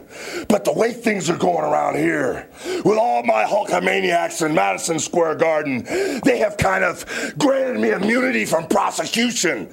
Like the weasel says, we can use chairs, tables, no countouts, no disqualifications. That gives me a free hand to do whatever it takes to take care of the king and the weasel. And if I get it my way, I just hope that big crown fits my fat head. I love it. The rules are there are no rules. We'll be right back. No rules. All right, and you guys got to see this to really appreciate it or, or depreciate it. Hulk Hogan clearly standing on something because he's almost a head taller than Gorilla Monsoon, who in real life is probably just about Hulkster's size. But it's really funny there. Hulk Hogan, though, gunning for the King Harley race. Let's see how the match plays out here. Remember, no holds barred, no rules. Texas Death Match. Hulk Hogan retains his WWF title, once again pinning the King Harley race. Bobby Heenan in his corner here. Race once again accidentally delivering that diving headbutt onto the WWF title belt before Hogan blasting him with the belt. Same finish every night between these two. Hogan going to retain the title yet again. And remember, the Hulkster had vowed, should he lose this match, he would retire from professional wrestling. So aren't we lucky? Hulk Hogan scoring the win here tonight over the King, Harley Race. As we move on, more action upcoming. It's Outback Jack scheduled to take on Jose Estrada. But first, it's backstage yet again. This time, Gorilla Monsoon going to conduct an interview with Outback. Gorilla Monsoon here in the locker room area in Madison Square Garden with uh, possibly one of the greatest things that come down the pike here in the World Wrestling Federation in quite some time, talking about Outback Jack, and also joining us, of course, his Lordship Alfred Hayes. Outback, you've got a real tough customer tonight in one Jose Estrada. Yeah, mate. He's um, from Puerto Rico. They're pretty Yes, tough is. blokes down there. I've heard about that, uh, mate. The Got to be tough time. just to survive there. Well, yeah, they tell me that. It's a really wild little spot full of uh, jungles and that. So I'm full of from jungles up there in Australia, in the, like the wetlands and that, and he's pretty much the same. So we might have a pretty good solid tussle. Well, uh, it, it could be very possible. Jose Estrada has been all over the world as a professional wrestler, has some outstanding credibilities uh, on his record, some outstanding wins over some very big names in the world of professional wrestling. He would like nothing better than to stop you dead in your tracks right here in Madison Square Garden. Well, mate, that's what everybody wants to do, you know. I mean, new bloke on the block, they want to knock him down. Tall poppy syndrome, see? I got the pleasure of coming back to Madison Square Garden the second time. I was lucky last time having a bit of a win, and I reckon I might go close this night too. Well, you, I didn't. I didn't think you were lucky last time. I thought uh, you did a very nice job, and it was a very forceful win. Alfred, you were there. Yes, he's very modest. Yes. he comes from a big island. Estrada comes from a small island, but his modesty is uh, overwhelming almost. He did an excellent job. So far, he's completely undefeated. But Estrada, as you said before, never underestimate this man because he is so powerful, so strong, and very, very quick. Yes, speed is one of his biggest assets, and I think that uh, may present a problem to you. He's going to be moving around you and around you and through your legs and all over the place. You got to catch up to him. Mate, he's got to stop somewhere along the way, hasn't he? And then when he does, a Mack truck will run straight over the top of him. Well, I, I sort of like the uh, what would you call it? The boomerang. The boomerang, mate, yeah. The boomerang. You throw that out so when it goes round, it'll just follow him, and smack him in the back of the head. him No in the back worries. of the head. Outback Jack looking for another impressive victory here in Madison Square Garden. Unfortunately, the opposition, Jose Estrada, a very tough individual. And it'll appear that the luck of the gorilla will rub off here on Outback Jack. Picks up the win over Jose Estrada with that bulldog boomerang type move here in under five minutes' time.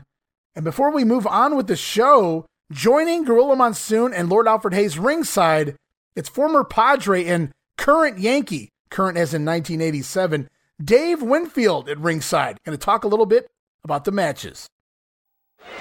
Welcome back to Madison Square Garden. Gorilla Monsoon here at ringside, along with his lordship Alfred Hayes and a special guest, Dave Winfield. Glad to be here, Gorilla Well, and Lord Alfred. You know, I know you're always here in the garden when the World Wrestling Federation comes down, but I understand that you're considering, if not issuing some challenges, that if things don't go too well on the ball field, you may want to come to the broadcast Well, I'll position. tell you what, we're three games back and we don't like it. I know We don't like it. We got that. about 60% of the season to go and we intend to take over. They're not holding you directly responsible. right? No, no, no. You know, but we've been playing. It's been tough, but we're. Uh, it's been a little tough for us. We got some injuries, but we came out here. We made bail today and figured we'd enjoy ourselves down at the Garden. Maybe, maybe we could get the Hulkster into the lineup somehow. Well, I think we're going to get some uh, excitement whether he's on the team or not. Oh, but I'm uh, sure. I'm we're sure glad to be here. Uh, you guys won't be three games out for long. I No, I don't think so. I don't think Listen, uh, is there any truth to the rumor that uh, you're considering a broadcasting position uh, when your career is over? Oh, my career is over six to ten years. I still. but I, I'll tell you, I watch this every every time I can at home after our games over. I'm always watching the World Federation, World Wrestling Federation, Great. and I love it. It's great. Well, we appreciate you stopping down and having a few words with us and continued success in your career. And you do one tremendous job. My pleasure, Gorilla, Lord Alfred. Let's enjoy the next match. Great. And Winfield, 1987 Gold Glove Award winner, and wishful thinking by Winfield, but the Yankees, they don't make the playoffs in 87. They actually fall to fourth place in the AL East. But something tells me those Yankees, they'll bounce back. Winfield, though, seems to know his 80s wrestling. That's for sure. And as we close out the MSG card, it's six man tag team action.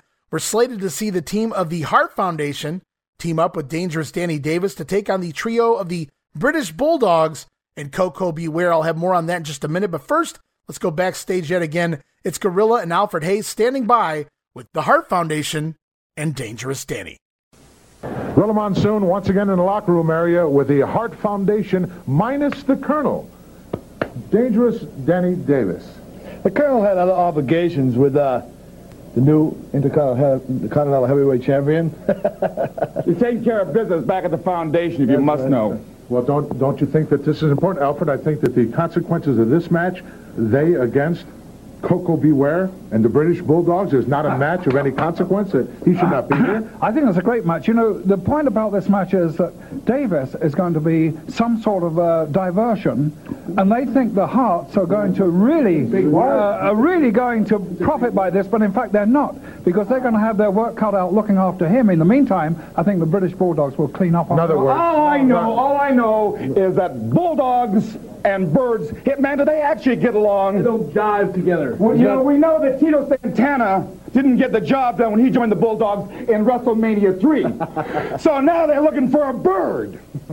Do birds and dogs get along, Hitman?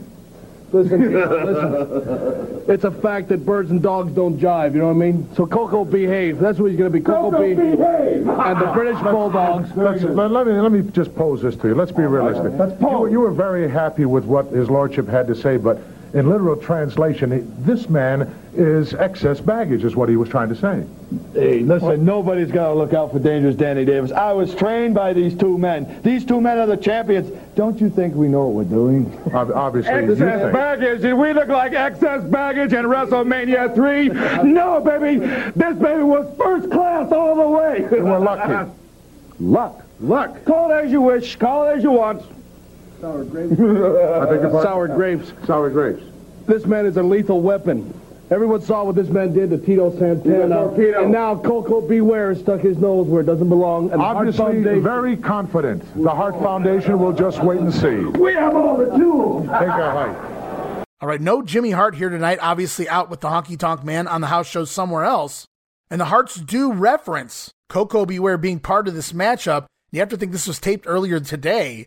So I'm not really sure what happens with the Birdman here. I don't know if he doesn't make the flight. I don't really, isn't that ironic, the Birdman not making the flight? I don't really know what was going on here, but Koko is a no show, and he's substituted out by Billy Jack Haynes. And it is the team of Billy Jack Haynes and the British Bulldog defeating Danny Davis and tag team champion Hart Foundation in about 18 minutes. Davey Boy Smith pressing the Dynamite Kid up in the air and dropping him on top of the Hitman with a diving headbutt. The Bulldogs going to score the win for their team. And as we close out the garden, here it is, signed, sealed, and delivered for July the 25th. The WWF going to be back at MSG, and it is confirmed the Can-Am Connection will take on the Islanders, at least at this point. As we go backstage, Lord Alfred Hayes standing by. We're going to hear from the Can-Am Connection. Right now, folks, let's go back into the locker room area to my colleague, Lord Alfred Hayes, who's with the Can-Am Connection. Lord Alfred Hayes here in the locker room area with Rick Martel and Tom Zenk. These people have a lot on their mind. Yes, we do, you know, and we're happy. You see smiles on our face right now because finally it is signed, sealed, and delivered. The Can-Am connection against the Islanders. It's signed, the contract is signed, and July 25th is the date right here, Madison Square Garden in New York. You know, we feel great. And, you know, Bobby Heenan is going around saying that the Islanders, you know, they want us, they want the Can-Am connection real bad. Well, I've got news for Bobby Heenan. The Can-Am Connection, we want the Islanders a lot more than they do because after what happened, what occurred in a televised match, you know, a few weeks back, we trusted these guys, we respected them, and what happened? They jumped us from behind. Yes, with the help of Bobby Heenan, they jumped us from behind. And now they're trying to use us as a stepping stone in the tag team situation right here in the WF, but it's not going to happen, and they're not going to get away with it. And July 25th, we're going to find out who's the better team, right? That's right. You know, when you think of the South Pacific, that's where you guys come from, the islands. You think of happy, friendly, smiling faces. But you two guys are the biggest disgrace of the islands that I can think of. And all the people, you disgraced your people, you lost the respect of us. We thought you were great athletes, great people in and out of the ring. But believe me, you're wrong. And to hook up with a guy like the Weasel, he's only going to bring you down. And the Can Am connection here in Madison Square Garden on July 25th, we're going to prove it to you. Isn't that right, partner? Yes. We're going to get our revenge that we duly deserve. This match already set for the 25th of July. Back to you, Gorilla. All right, Zenk and Martel sound ready for their big matchup upcoming against the Islanders here in New York next month. That is, if Zenk can stick around that long. As we move on to WWF in Phoenix, Arizona, Veteran Memorial Coliseum, June the 15th, in front of 2,400 fans. Women's Tag Team Champions now here. It's Leilani Kai and Judy Martin. Not quite yet glamorous are these girls, but it is Kai and Martin defeating the team of Angie Minelli and Teresa Dubose. I don't know if that's supposed to be Dubois, but online it's written as Dubose, and that's what I'm going to go with here, I suppose. Also, Brad Rheingans over Frenchie Martin Sika, defeating Corporal Kirchner. Rick Rude over Scott Casey. The new Dream Team defeating the Rougeau brothers. It's the battle of the former Intercontinental Champions as the Macho Man Randy Savage pins Ricky the Dragon Steamboat, and in the main event, subbing for the injured Jake Roberts, Bruno Sammartino back at it again here in Phoenix, defeating the brand new WWF Intercontinental Champion, the Honky Tonk Man, on a countout.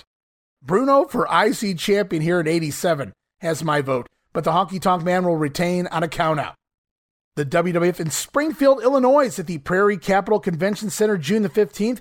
Outback Jack over Jose Estrada. Hercules going over on Billy Jack Haynes on a disqualification. Koko B. Defeating Dangerous Danny Davis. It's Powers and Roma subbing for the Midnight Rockers. They were scheduled to begin their run here with the company in the middle of June, but it is Roma and Powers substituting for the Rockers defeating the team of the Shadows here. In midget tag team action, Little Coco and Karate Chris Dubé over Lord Littlebrook and Little Tokyo. And in the main event, WWF Tag Team Champions Hart Foundation over the British Bulldogs in a steel cage. We move on to June the 16th, Albuquerque, New Mexico, at the Tingley Coliseum.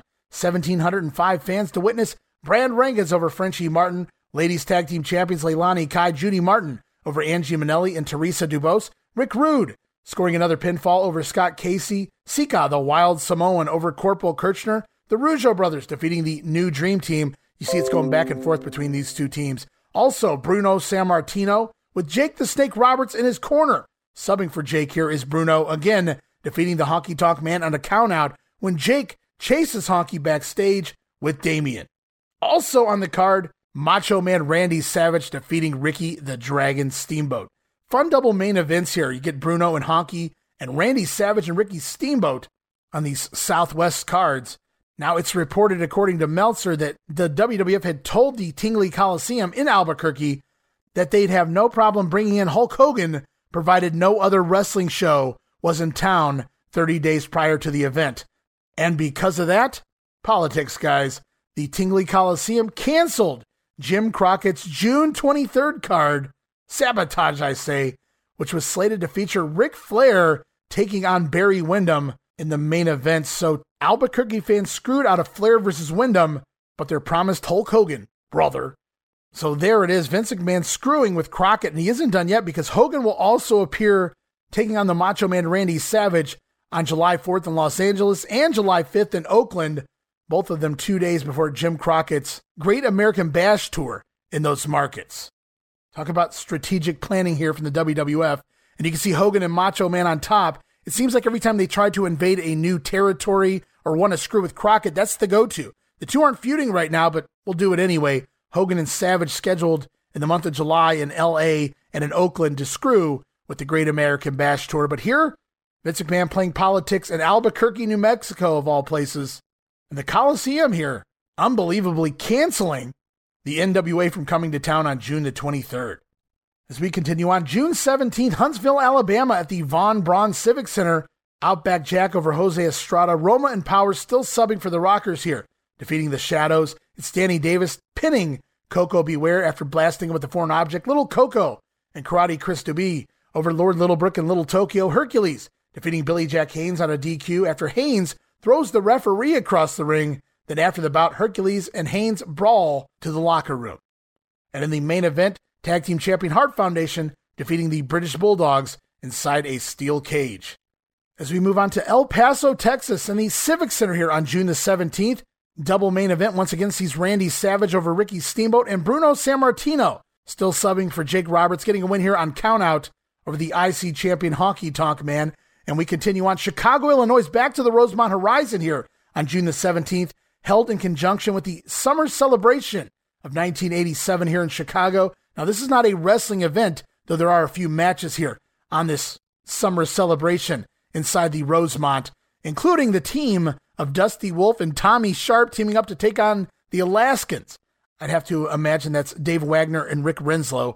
Also, Leaping Lanny Poffo scheduled to take on Iron Mike Sharpe. Stevie Aoki going one on one with Cowboy Bob Orton. Also included a women's match and a midget match reportedly here on June the 17th in Chicago. Again, this was not a wrestling card, although if it was, I'd shudder to think what they drew with that card. WWF moves on to Wichita Falls in Texas at the auditorium on June the 17th in front of only 600 fans. Hey, you guys are screwing with the Dallas promotion here, the Von Erichs. It's Bam Bam Bigelow over Jerry Allen, Tom McGee scoring a win over Terry Gibbs, and he makes his debut here the Dingo Warrior scoring a win over Steve Lombardi, This is the WWF debut of the Ultimate Warrior, and what a good place to debut him. He's coming fresh off a run here in the Dallas territory in world class. Dingo Warrior pinning the future Brooklyn Brawler in his WWF debut on June the 17th. Also on the card, Sam Houston over Tiger Chung Lee, women's champion Moolah over Debbie Combs, the one man gang pinning Ted DiBiase after a big clothesline, Tito Santana scoring a pinfall victory over Killer Khan, or so it says, and subbing for Hacksaw Duggan, it's the Junkyard Dog over Nikolai Volkov. And we see the same card again the next night, June the 18th, in Odessa, Texas, at the Ector County Coliseum. The only difference is I have a report here that Killer Khan going over on Tito Santana. Then we move on to Birmingham, Alabama at the Boutwell Auditorium. Also June the 18th, in front of 1,500 fans. It's Bruno Sammartino again over the Honky Tonk Man on a countout, and Randy Savage continues to pin Ricky Steamboat. You may be asking, why is Steamboat doing all these jobs? Well, you have to remember, he's off the road here any day now. So Savage picking up some, I would imagine, decisive victories over the Dragon here as we move on to the Omni in Atlanta, Georgia. Hey, you can't do that. The WWF does whatever it wants. Drawing 5,345 fans, Meltzer states that's roughly the same gate as the Freebirds versus Horsemen's did two weeks earlier here. So the WWF drawing essentially what Crockett is drawing only two weeks later. Fans had just attended the Omni two weeks ago. You have to imagine there's a lot of different fans here between the WWF and the NWA. And they all come out to the Omni to see the likes of Sika over Scott Casey, Rick Rude. He was part of the NWA not too long ago. Rude scoring a win over Corporal Kirchner here. Danny Davis over Koko B. Ware after using a foreign object. Six man elimination sees the Rougeaus and Beefcake over the new Dream Team and Johnny V. Mr. Wonderful Paul Orndorff on the card, defeating George the Animal Steele on a disqualification at around the five minute mark. It's reported that the two men, Orndorff and Steele, never even came to blows in this match, and I believe it. And in the main event, it's WWF champion Hulk Hogan scoring a pinfall victory over the Ugandan headhunter Kamala. And the WWF reportedly returning to the Omni in two months' time, August the 22nd, to see Danny Davis in a rematch with Koko B. Ware inside a steel cage. And are you ready for this? Mr. T, the enforcing referee for that steel cage match. Sounds all kinds of bad, doesn't it?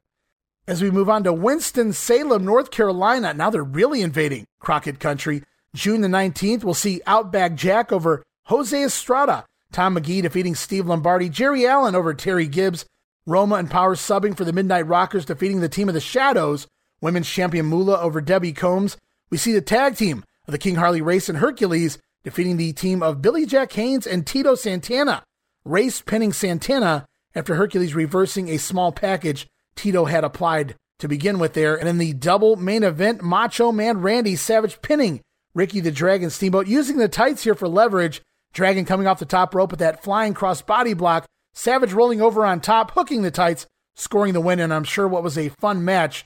Also on the card, Bruno Sammartino, no more. Jake the Snake Roberts back in the ring, back in action here, and it's Jake the Snake pinning Intercontinental Champion, the Honky Tonk Man. Got to get that revenge from months ago, albeit in a non title match here.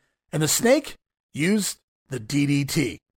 We continue on Fort Wayne, Indiana, Allen County War Memorial Coliseum, June the 20th, sees Tom McGee over Tiger Chung Lee, Brad Rheingans defeating Frenchie Martin, women's tag team champions Leilani Kai, Judy Martin over Angie Minelli and Teresa Dubose, Bam Bam Bigelow pinning Leaping Lanny Poffo, the Junkyard Dog over Nikolai Volkov, King Kong Bundy back on the road, scoring a win here over Hillbilly Jim on a disqualification when Little Beaver interfered. So we're at it again. It appears Little Beaver didn't learn anything from WrestleMania 3. And in the main event, the British Bulldogs defeating tag team champion Hart Foundation on a countout. As we're off to Philadelphia, Pennsylvania, and the Spectrum on June the 20th in front of 7,163 fans. And according to the June 10th edition of the Daily Tribune, that's in Royal Oak, Michigan, not really sure where they got this information, a match between Bruno Sammartino versus Jesse the Body Ventura was originally planned for the Spectrum show, sold as Ventura's farewell matchup. Could you imagine Bruno versus Ventura? Talk about a sellout crowd, standing room only, hanging from the rafters, as Gorilla Monsoon would say. But that match isn't meant to be. And this card here at the Spectrum, as always, televised on the Prism Network, including Dick Graham on commentary, with Gorilla Monsoon along his side for the first five matches on the card. Craig DeGeorge replacing Gorilla for the remainder of the matches here. At the Spectrum and on the undercard, it's Jerry Allen over Terry Gibbs, Outback Jack, defeating Jose Estrada, Roma, and Powers, subbing for the Midnight Rockers, scoring a win over the Shadows here. This match actually shown on the Coliseum Video High Flyers. Just think about that. We would have got our first look at the Midnight Rockers here. At the Spectrum, had they not been fired. Also on the card, Tito Santana over Outlaw Ron Bass on a disqualification after Bass tosses the referee down while being locked into the figure four leg lock. Bass seeing nothing else he could do, intentionally getting himself disqualified there, pulling the referee down while being locked in Tito's figure four. Also on the card, Iron Sheik out, Mr. Wonderful Paul Orndorff in. Orndorff slated to take on Billy Jack Haynes in what should be a fun matchup. But first, we're going to head backstage to Killer Cal Rudman. He's going to be interviewing the returning Mr. Wonderful. Cal Rudman here in the interview area, about to interview Mr. Wonderful, Paul Orndorff, who tonight faces Billy Jack Haynes. Tough competition. Well, there's no doubt about it. You know, Billy Jack is trying to make a name for himself in the WWF, and what it amounts to is Mr. Mr. Wonderful is the WWF. So what it is is kind of like uh, Sugar Ray Leonard coming back to boxing, trying to beat Hagler. The fact of the matter is that Sugar Ray did beat Hagler, and it's not going to be that way with me. I'm not going to be upset. You know, I'm going to be the type of man that's going to take the fight to him, you know, and that's exactly what I'm going to have to do. I've been watching a lot of the films on Billy Jack, and I, I know what he does good, and I know what he does bad. And I'm just going to use my intelligence, my brains, and my wrestling skills just to go out there and just to show the people who the better man is, and to go out there to show the people where the competition is. Well, he has a lot of strength, but then again, that is uh, certainly your forte. Well, that, that's true. You know, I, I've been working out, I'm sure, a lot longer than he has, and I know how to uh, to pick up uh, five, six hundred pounds in a deadlift, squat seven or eight hundred pounds, bench press five hundred pounds. So that's nothing new to me. What it all boils down is not how strong you are. When when you come to two teams or, or say football teams, are they're both equally as far as strength, then it's whatever team makes a fewer mistakes and who is a smarter person. And that's what this is going to come out to be: is who is a smarter person tonight. And I obviously got the edge on that by hands and feet. I wouldn't question that. Uh, now, you didn't get that wonderful body by accident. I understand when you were just a adolescent boy, other kids were going to the movies on Friday night and you were working out. That's exactly it. You know, what we have today with youth, that so many of them, I think, they're out not sacrificing as far as going to the gyms and, and going uh, and working out and going to the track and run and do whatever they do and whatever that sport is, they are not actually doing things to better themselves in that sport. So they want to go out to the uh, pizza place and eat pizza all the time. They want to go out and drink beer and they're into drugs and all that kind of stuff. You see, I never done none of that. I say no to drugs. I never believed in it. I don't hang around with those people, negative people. I hang around with positive people such as myself. And that's the reason why that I am the best there is in the end up in the uh, the uh, WWF there is today and that's why I've made the name for myself that I have. It wasn't something that was just handed to me. I worked for it, and I worked for it, like you said, since since I was small. Whatever it may be, whether it was baseball, football, basketball, I always excelled in it. I always sacrificed myself. And there was many times that I'd go to bed at five or six o'clock in the afternoon, not going out and hanging out with all my buddies. You're quite eloquent, in addition to being a great, great wrestler. Good looking too. Oh yeah, we'll be right back. You're good looking. You got that right. All right, and Paul Orndorff having some fun there with Killer Cal. Let's see if Orndorff can have some fun in the ring here. It is Mr. Wonderful battling Billy Jack Haynes to a time limit draw. Match goes about 21 minutes here. The bell rings just as Billy Jack Haynes locks in his patented full Nelson on Mr. Wonderful. So, saved by the bell was Orndorff here tonight. As we move on with the show, ladies champion Moolah also in town to take on Debbie Combs. We're going to head backstage. Yet again, Cal Rudman standing by with the women's champion. Killer Cal Rudman here, and we're about to interview the fabulous Moolah, the champion of the ladies. Hello, Moolah. Hi, Killer. How are you? Uh, I just love those glasses Well, and thank you. earrings and uh, necklace. It's, Thank uh, you very much. Stands for money, right? That's Moolah. right, Moolah. How would you compare the money you made today to back when you started? Well, there's no comparison. Uh, right now, uh, wrestling is at its peak, and I think it's going to stay that way as long as we have promoters like Vince McMahon and Titan Sports to push this wrestling like they've been doing, and all the great wrestlers that they have that's in now in this territory, and and it's just it's just great. Now, this uh, lady Combs that you're wrestling tonight, how good is she? Debbie Combs, well, she's a tough little girl. Well, I can't say little because she's a lot bigger than me. But uh, I'm ready, willing, and able. I've been working out hard for this match, and I'm ready to go. How'd you first get into professional wrestling? Now, that's a long story. Uh-huh. First, really, I, I'm the only daughter of a family of 13. I had 12 brothers, all older than me. And I really, really had to wrestle from the beginning to take care of myself with 12 brothers, you know. But uh, I, my mother passed away when I was eight years old, and my dad started going. Well, he was a fan, wrestling fan at that time, so he started taking me to the matches for entertainment because I missed my mom so much. So then. Um, I just got so interested in wrestling and more and more and more. So I started wrestling in high school amateur.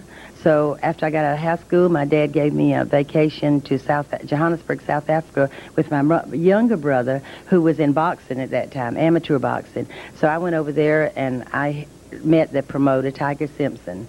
Now he talked and tried to talk me out of wrestling. I begged him, please let me wrestle. He said, why? I said, I want to wrestle for the money. So I was small at that time. So the time went on. So finally he gave me a chance at wrestling. So he said, well, why do you want to wrestle? I said, for money. He said, well, we're to change your name from Lillian Ellison to Moolah. So I carried the name Moolah for a while. Then I met up with the guy named Elephant Boy because I was too, really too small at that time to wrestle because it was all big girls at that time. So I got with the Elephant Boy and I started. I became his manager for a while, and then I started gaining weight and working out more and more. And he helped me lifting weights and stuff. So finally, I got into professional wrestling, and two years from then, I won the World Championship in Baltimore, Maryland. Oh, incredible. Okay, we'll see what you do tonight, and we'll be right back. All right, Moolah trying to tell her life story there, just couldn't get it all in. Cal had to cut her off as we head back to the ring to see the women's champion, the fabulous Moolah, scoring a win over Debbie Combs here. And also on the card on his way out, and I never understood this back then, but it all makes sense now. Kamala pinning Ricky the Dragon Steamboat here in the Spectrum. The first time I saw this matchup, I think it was on a Coliseum video, if I'm not mistaken, but the first time I saw this, I was absolutely, my, my mind was blown. Kamala pinned Ricky Steamboat, not because Kamala scored the win so much as Ricky Steamboat doing a, a clean job to a degree here. Kamala landing the big splash made for a fun match. Also here at the Spectrum, tag team action featuring Hulk Hogan. Remember, he had initially promised a mystery partner here. Well, it is the Olympic strongman Ken Patera. Hulkster and Patera standing by, talking about their upcoming matchup with Hercules and the King Harley race. Killer Cal Rudman here, interview area. King Harley race and Hercules, that's the opposition. And uh, meeting them is what you see right in front of you. Well, you know, Killer Cal, usually you're pretty cool about things, man. Been a while since we talked. But I can understand right off the bat wanting to get the Hulkster fired up, talking about the King Harley race and Hercules, man. Because we've been in the room together for a few minutes. I've been watching you with the makeup on your face, getting the hair all prim and proper, and you just couldn't believe how cool I was, man. Usually when I come to Philadelphia Spectrum, I'm out of my mind. But I got me a big horse right here to pull the load, brother. Everybody knows about Ken Patera. Everybody knows what he did to the Weasel. And I actually feel sorry for Hercules in the King Harley race. Because this is Philadelphia's real favorite son. This is the strongest man in the world. And for two long years, I've seen signs out there that say, we love Ken Patera. Ken Patera, come home. Well, I'm proud to say Ken Patera is my partner. I'm proud to say that I believe in what Ken Patera stands for. And I'm not even breaking a sweat out here. Hulkster's as cool as a cucumber, man, because Hercules, the King Harley race, and more than anybody, the Weasel is going to have to feel the power of the strongest man in the world. And it's nice to make a heck of a payday and not have to do much because when this big man's around, he takes care of business, killer. I know that. You know, the Weasel's family has come a little too far. There's a conspiracy here that's completely out of hand, Weasel. And now you have your henchmen, your thugs. Well, I'm glad to have the Hulkster on my side just to watch my back. And like he says, I'll pull the load because my time is now, baby. And I'm going to tell you something, Weasel. Your men don't have enough weapons in their arsenal to take care of the two of us. And just like when you said that you uh, were going to give me a belt, And so you started whipping me with that strap, and it got hung up around your neck. And when I whipped you across the ring and jerked it back, I wanted to decapitate you, but I did hear your neck go snap, crackle, and pop. And now you got a little ring around the collar. A little ring around the collar. And the king, Harley Race, and Hercules, maybe you two will have a little ring around the collar before the night's over. well, you know, Killer Cal. don't have to worry about the world's heavyweight title, man. That's going to sit in the dressing room tonight. The only thing I got to worry about is the strongest man in the world. How he's going to dispose of Hercules and the King. You know, I kind of want you to keep him in the ring for a while, man. I don't want you to let him off easy. But whatever we do, Ken Patera, I promise you, one way or the other, we'll trick that weasel to get in the ring.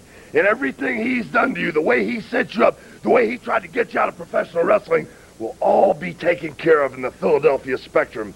And I sure hope that Killer Cal here doesn't jump sides, man, because you know this guy here still holds the record for the most weight pressed over his head.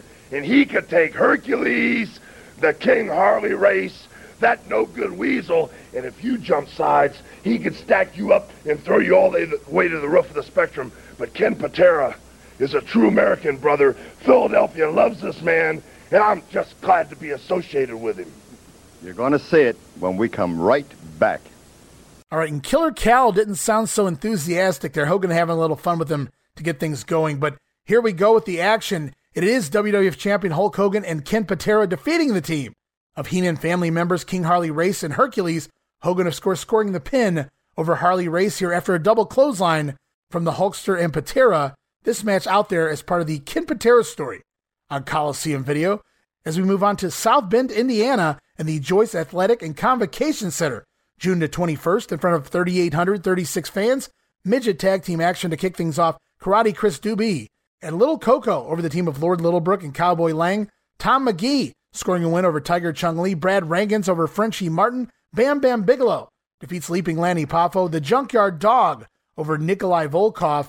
And then we have a couple of WWF title matches lined up. First, it's going to be the Tag Team Champion Hart Foundation taking on the British Bulldogs, Davey Boy Smith and the Dynamite Kid. Let's hear from the challengers. All right, gang. World Wrestling Federation back here in South Bend at Notre Dame ACC. Sunday night, June the 21st. What a card. Now, in a return title defense for the Hart Foundation, it's going to be the British Bulldogs as challengers. This time, gentlemen, though, I think a little, a little added twist here that makes this even more intriguing.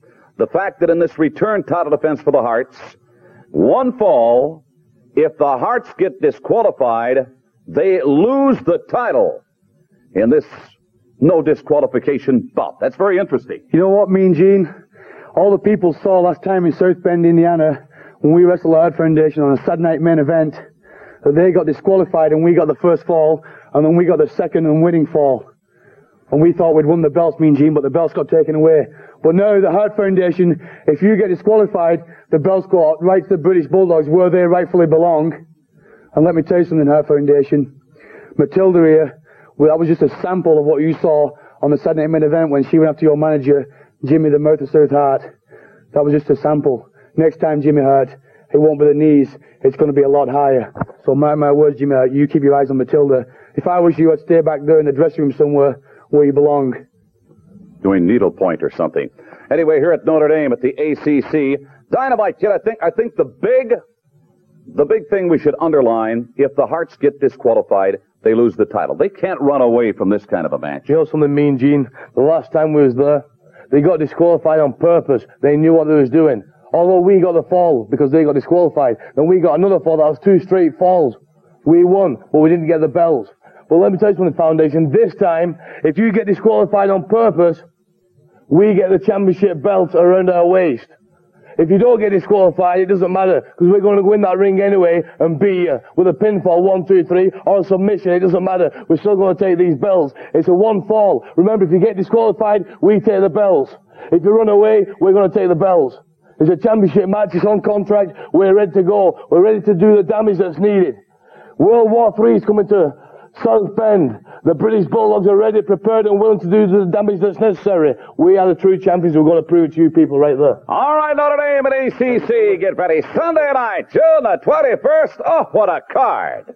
And the Bulldogs sound ready for action here, but it is the Hart Foundation retaining their titles, defeating Davey Boy and Dynamite Kid. And then in the main event, the brand new Intercontinental Champion, the Honky Tonk Man, scheduled to take on Jake the Snake Roberts, who is back in action. Let's hear from Honky Tonk and his manager, the Colonel, Jimmy Hart. All right, Gene Okerlund reminding you we're going to be back here in South Bend, Notre Dame ACC, Sunday night, June the 21st. Now here's a return tag team title defense, one fall, no disqualification. The Hart Foundation, Jimmy Hart, I want you to get this straight. To go against the British Bulldogs, if the Harts get disqualified, they lose the title. You know, this is unbelievable. The British Bulldogs are the biggest crybabies in professional wrestling. Whatever they want, Jack Tunney gives them. Look at this stupid rule. This is the most stupid rule I've ever seen in my life. You know, we can lose the belts on this. You, you're talking about the Bulldogs being crybabies. Gather yourself up, man. You're a mental shambles. I can't believe it. You're going to be just as sorry as they are when this match is over with. All right, but thank you very much. You can hear the guitar playing, if you want to call it that, in the background. Honky Tonk Man here on the 21st at ACC at Notre Dame. It's you and Jake the Snake Roberts. Just what I wanted. Just the, pro- the promoters finally give the honky tonk man something he wanted. You see, Jake the Snake Roberts destroyed the honky tonk man's guitar with his head. And on national television, on WrestleMania, Jake the Snake destroyed another one of the honky tonk man's guitars. And I begged and pleaded with the promoters. I said, please let me do something. Let me get Jake the Snake. And the Colonel Jimmy Hart, he came up with the greatest idea of all time. Saturday night live main event. The honky tonk man dressed up like kimchi. oh, that was that was and played that a was tune something on Jake the Snake one more time. And I said, I want you now, Snake. You're gonna have to go out there. You're gonna have to wrestle a honky tonk man. Cause I'm not afraid. I'm not afraid of anything. I'm walking the streets in Notre Dame looking for a fight, and I still can't find one. And I won't find one with you, Jake the Snake, on Sunday, June 21st. You better watch out. He is going to unload on you, Honky Tonk. ACC at Notre Dame, Sunday night, June the 21st. And Honky Tonk sounds ready heading into this one, and it is the IC champion Honky Tonk Man scoring a win over Jake the Snake on a disqualification to close out this night here in South Bend. As we move on to Erie, Pennsylvania, Civic Center on June the 22nd, 3,110 fans see Tom McGee over Tiger Chung Lee, Little Coco and Karate Chris again over Lord Littlebrook and Little Tokyo, Brad Rheingans defeating Frenchie Martin, IC champion Honky Tonk Man, once again scoring a win over Jake the Snake Roberts on a DQ, Bam Bam Bigelow defeating Leaping Lanny Poffo, Junkyard Dog subbing for Hacksaw Duggan here. It's JYD over Nikolai Volkov. Reportedly, the match goes 10 and a half minutes. JYD versus Nikolai for 10 minutes? No thanks. And in the main event, Tag Team Champion Hart Foundation over the British Bulldogs in a steel cage match. And then it's off to New Haven, Connecticut at the Coliseum, June the 22nd, 3,700 fans. See Jerry Allen over Terry Gibbs, Powers and Roma over the Shadows, and also on the card, Dangerous Danny Davis scheduled to take on George the Animal Steele. Remember, it was Davis who caused Steele the matchup against the Macho Man Randy Savage at the last Saturday night's main event. Steele looking for a little revenge here. Davis trying to prove himself. We're going to hear from both men. All right, stay tuned. We're going to get you back up to more exciting World Wrestling Federation action in just a moment. Fans from parts of New York, Massachusetts, and certainly from the great state of Connecticut, New Haven at Coliseum. A week from this Monday night, that is June the 22nd, World Wrestling Federation back in New Haven at the Coliseum. Newcomers to the World Wrestling Federation, the Midnight Rockers, and a host of others are going to be here in New Haven on the 22nd of the month. How about this for a great one-on-one matchup? Danny Davis, newest member of the Hart Foundation, goes against my guest at this time. Fans in this area very familiar with George, the Animal Steele from Detroit, Michigan. And George recently on Saturday, what do you have there, George? Do you read quite a bit? What? Keep N I on. That's Danny Davis. You'd better keep an eye on him, George. You'd better keep an eye on him. Danny Davis! Bad! He hit you in the head with a bell. Still hurt, George? Ring my bell! No! Stretch! Stretch! Yes? Stretch, stretch what? Davis! Davis? Put chair on his head! That's very good, George. I like that. New Haven, stay tuned. We're going to be right back. All right, get ready. New Haven's Coliseum, Monday night, June the 22nd. They're going to be coming from all over the great state of Connecticut. Ken Patera, Billy Jack Haynes as a team to go against the tandem of Hercules and the King Harley Race. Hercules and Race, both managed by Bobby the Brain Heenan. You know how Ken Patera feels about Bobby the Brain Heenan. You know how Billy Jack feels about, of course, Hercules. Jimmy Bob of the South Heart, come on in. Tito Santana to meet the Macho Man Randy Savage. Koko B. Ware squares off in New Haven at the Coliseum on the 22nd against the Iron Sheik.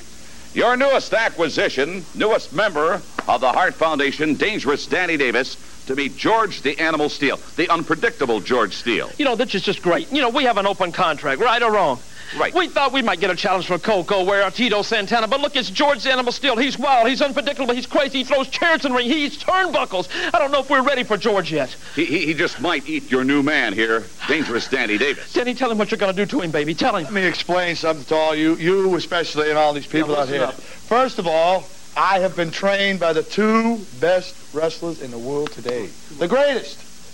Second of all, I was the best referee the WWF had. Oh, that makes a lot of sense. What I, my point is, I'm going to use the rules to my advantage. George Steele, you're you're strong, you're crazy, you're wild. You could even put me out of wrestling for the rest of my life. But I doubt it because I'm going to outsmart you. I'm not going to try and outmuscle you, just outsmart you. You say you were the best referee that this sport The has ever best. seen.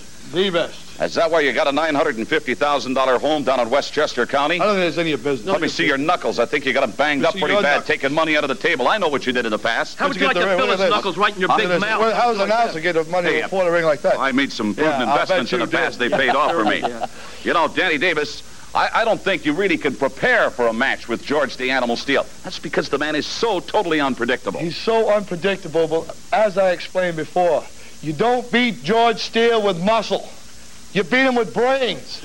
George Steele is just about capable of talking, of speaking. He's coming along pretty good. Coming along pretty good. The man's an adult.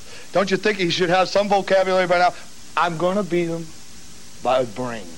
And here's my brains right behind me. And he'll be there along with me. You're going to be in the corner? You're going to be in the corner, Of Jimmy? course I'm right going to be in the corner. me. I'm his manager on it. And just remember, George, when you mess with a bull, you just might get the horn. Thank you. Boy, I you, What do you what think of that? backdrop. Yeah, Thank you you very much, that? gentlemen. On, Dangerous Danny. Danny Davis to meet George the Animal Steele. That is just part of the action slated for the New, uh, New Haven Coliseum. Please don't talk while I'm trying to get the message across. Monday night, June the 22nd. Get your tickets in advance. Going to be a great evening. All right, and this is how it plays out here tonight in New Haven. It is dangerous Danny Davis pinning George the Animal Steele. No doubt some chicanery there, likely by manager Jimmy Hart. Also on the card, we're going to see tag team action involving Billy Jack Haynes and Ken Patera. They're going to take on Heenan family members King Harley Race and the Mighty Hercules. And right now, we're going to go and listen to all four men that are involved. All right, for you good people throughout the great state of Connecticut, parts of Massachusetts, certainly down in the great state of New York, keep this date in mind. It's Monday, June the 22nd. We're going to be in New Haven at the Coliseum. It's a fantastic facility, and it has been the scene of a number of tremendous World Wrestling Federation events. And we've got a tremendous tag team that's a new addition to the World Wrestling Federation. The Midnight Rockers, they're all going to be here in New Haven at the Coliseum Monday night, June the 22nd. The king of wrestling, Harley Race, if you will. Your Highness, join me. You're going to be teaming up with another Heenan family member, the mighty Hercules, and the two of you to do battle with Billy Jack Haynes and a man that really has voiced his opinion about Bobby Heenan, Ken Patera, the former Olympic strongman. He voiced an opinion that he should have kept to himself, just like he should have kept his hands to himself when he elected to try to decapitate Bobby the Brain Heenan. Well, now, Heenan asked for that, Harley. I don't. Uh, uh, uh, Your Highness, he asked for that. He provoked that attack. Just like you're trying to stand here and provoke me. No. The same thing with a tie can happen that happened when the jerk put his hands on Heenan, put a belt around his neck, and tried to whip him like you'd take the head off of a snake. Well, let me tell you something, Patera. All you did was incite a group of individuals that you're not ready to deal with. And Billy Jerk, you and Hercules have got a thing that's been going for a long time. So let's get it all settled right here in New Haven. Let's bring it all to a head and we'll pop it. I'll guarantee you this. Patera, when they unlocked that cell and let you out was a mistake on your part. you're going to regret for the longest day that you ever lived that you put your hands on Mr. Heenan. You'll be calling him Mr. Heenan when it's over. All right, I thank you very much, Harley. Appreciate your. What? Your, your Highness, the King. I've said it all. New Haven, get You ready at the better Coliseum. keep saying it that way. Thank you, Your Highness. That's the 22nd of June. Don't miss it. All right, hi again, everybody. Gene Okerlund reminding you, fans of the great state of Connecticut, New Haven at the Coliseum Monday night, June the 22nd. The World Wrestling Federation back at that great facility. A couple of new additions, by the way, to the World Wrestling Federation. The Midnight Rockers have signed an open contract for the New Haven Coliseum on Monday night, June the 22nd. Ken Patera, come on in if you would. Strongman Ken Patera. You are back in the World Wrestling Federation in New Haven on the 22nd of June. You're going to be teaming up with Billy Jack Haynes, very strong man, much like you, going up against Hercules and the King Harley Race. Hercules and Race, both members of Bobby Heenan's family. That's right. My old nemesis. I'm going to tell you, Weasel. True. Don't refer him as uh, Bobby Heenan, please. It's the Weasel and the Weasel family. The two of them are stepping behind their man to defend their man's honor. well, everybody saw what happened last time we were in New Haven, didn't they, Hercules? I had you squeezed. I heard the spine go snap, crackle, and pop. And the self-proclaimed king of professional wrestling, Harley Race, had to jump in the ring and save you. Well, my good friend Billy Jack Haynes just happened to be there. And what'd we do? We cleaned house. But we left just a little bit left undone. And that's what we're going to do right now. We're going to get the job done by finishing both of you off. And I want to see the weasel there. Oh, I want to see the there. weasel there. I want to see a little ring around the collar is what I want to see. And Harley Race and Hercules, maybe you'll have ring around the collar too. All right, it's going to be Ken Patera, Billy Jack Haynes meeting a couple of members of the week, the Heenan family, Race and Hercules, New Haven, Monday the 22nd. All right, New Haven's Coliseum a week from this Monday night. That's Monday night, June the 22nd. Also here in New Haven, the Midnight Rockers for the very first time are part of the World Wrestling Federation. Should be a great one. Come on in. Hercules, the King, Harley Race, both members of the Bobby Heenan family. Gentlemen, here in New Haven at the Coliseum Monday night, June the 22nd, it's going to be Billy Jack Haynes and Ken Patera. Patera, for the record, Hercules, a former Heenan family member. Uh-huh. It's not the case anymore. You know, this is a classic case of biting the hand that feeds you. Ken Patera, you gotta be no good to do something like that. You know what I want you to do, Ken Patera? I want you to sit down and talk to Billy Jack Haynes. Get some of his wisdom. Let him tell you how I beat him at his own game. Now I showed the world that I'm the master of the full Nelson. Let him tell you about the beatings I've given him. Let him tell you how bad he's been hurting. And then you'll know, Ken Patera, that you've made the biggest mistake of your life to step in the ring with the king and the mighty Hercules. You're gonna see the family in all its glory in New Haven. You two boys are gonna pay the price. Billy Jack Haynes, it's far from over. Between you and me, Ken Patera's just starting and it's gonna end right here. All right, the King, Harley Race, welcome back to New Haven. Yes, you and Hercules to meet Patera and Billy Jack Haynes. Let me tell you something, Patera. You did the worst evil that any human being could have done to an individual that led you from absolutely in oh nothing, came out of the Olympics with a couple of little old medals. Can you feed your family with medals? You better hope you can. Because after New Haven, Connecticut, medals are the only thing that you're going to have left. Billy Jack Haynes, you're going to be back in those streets of Oregon. You won't be muscling around and punching a, a couple of punk kids anymore.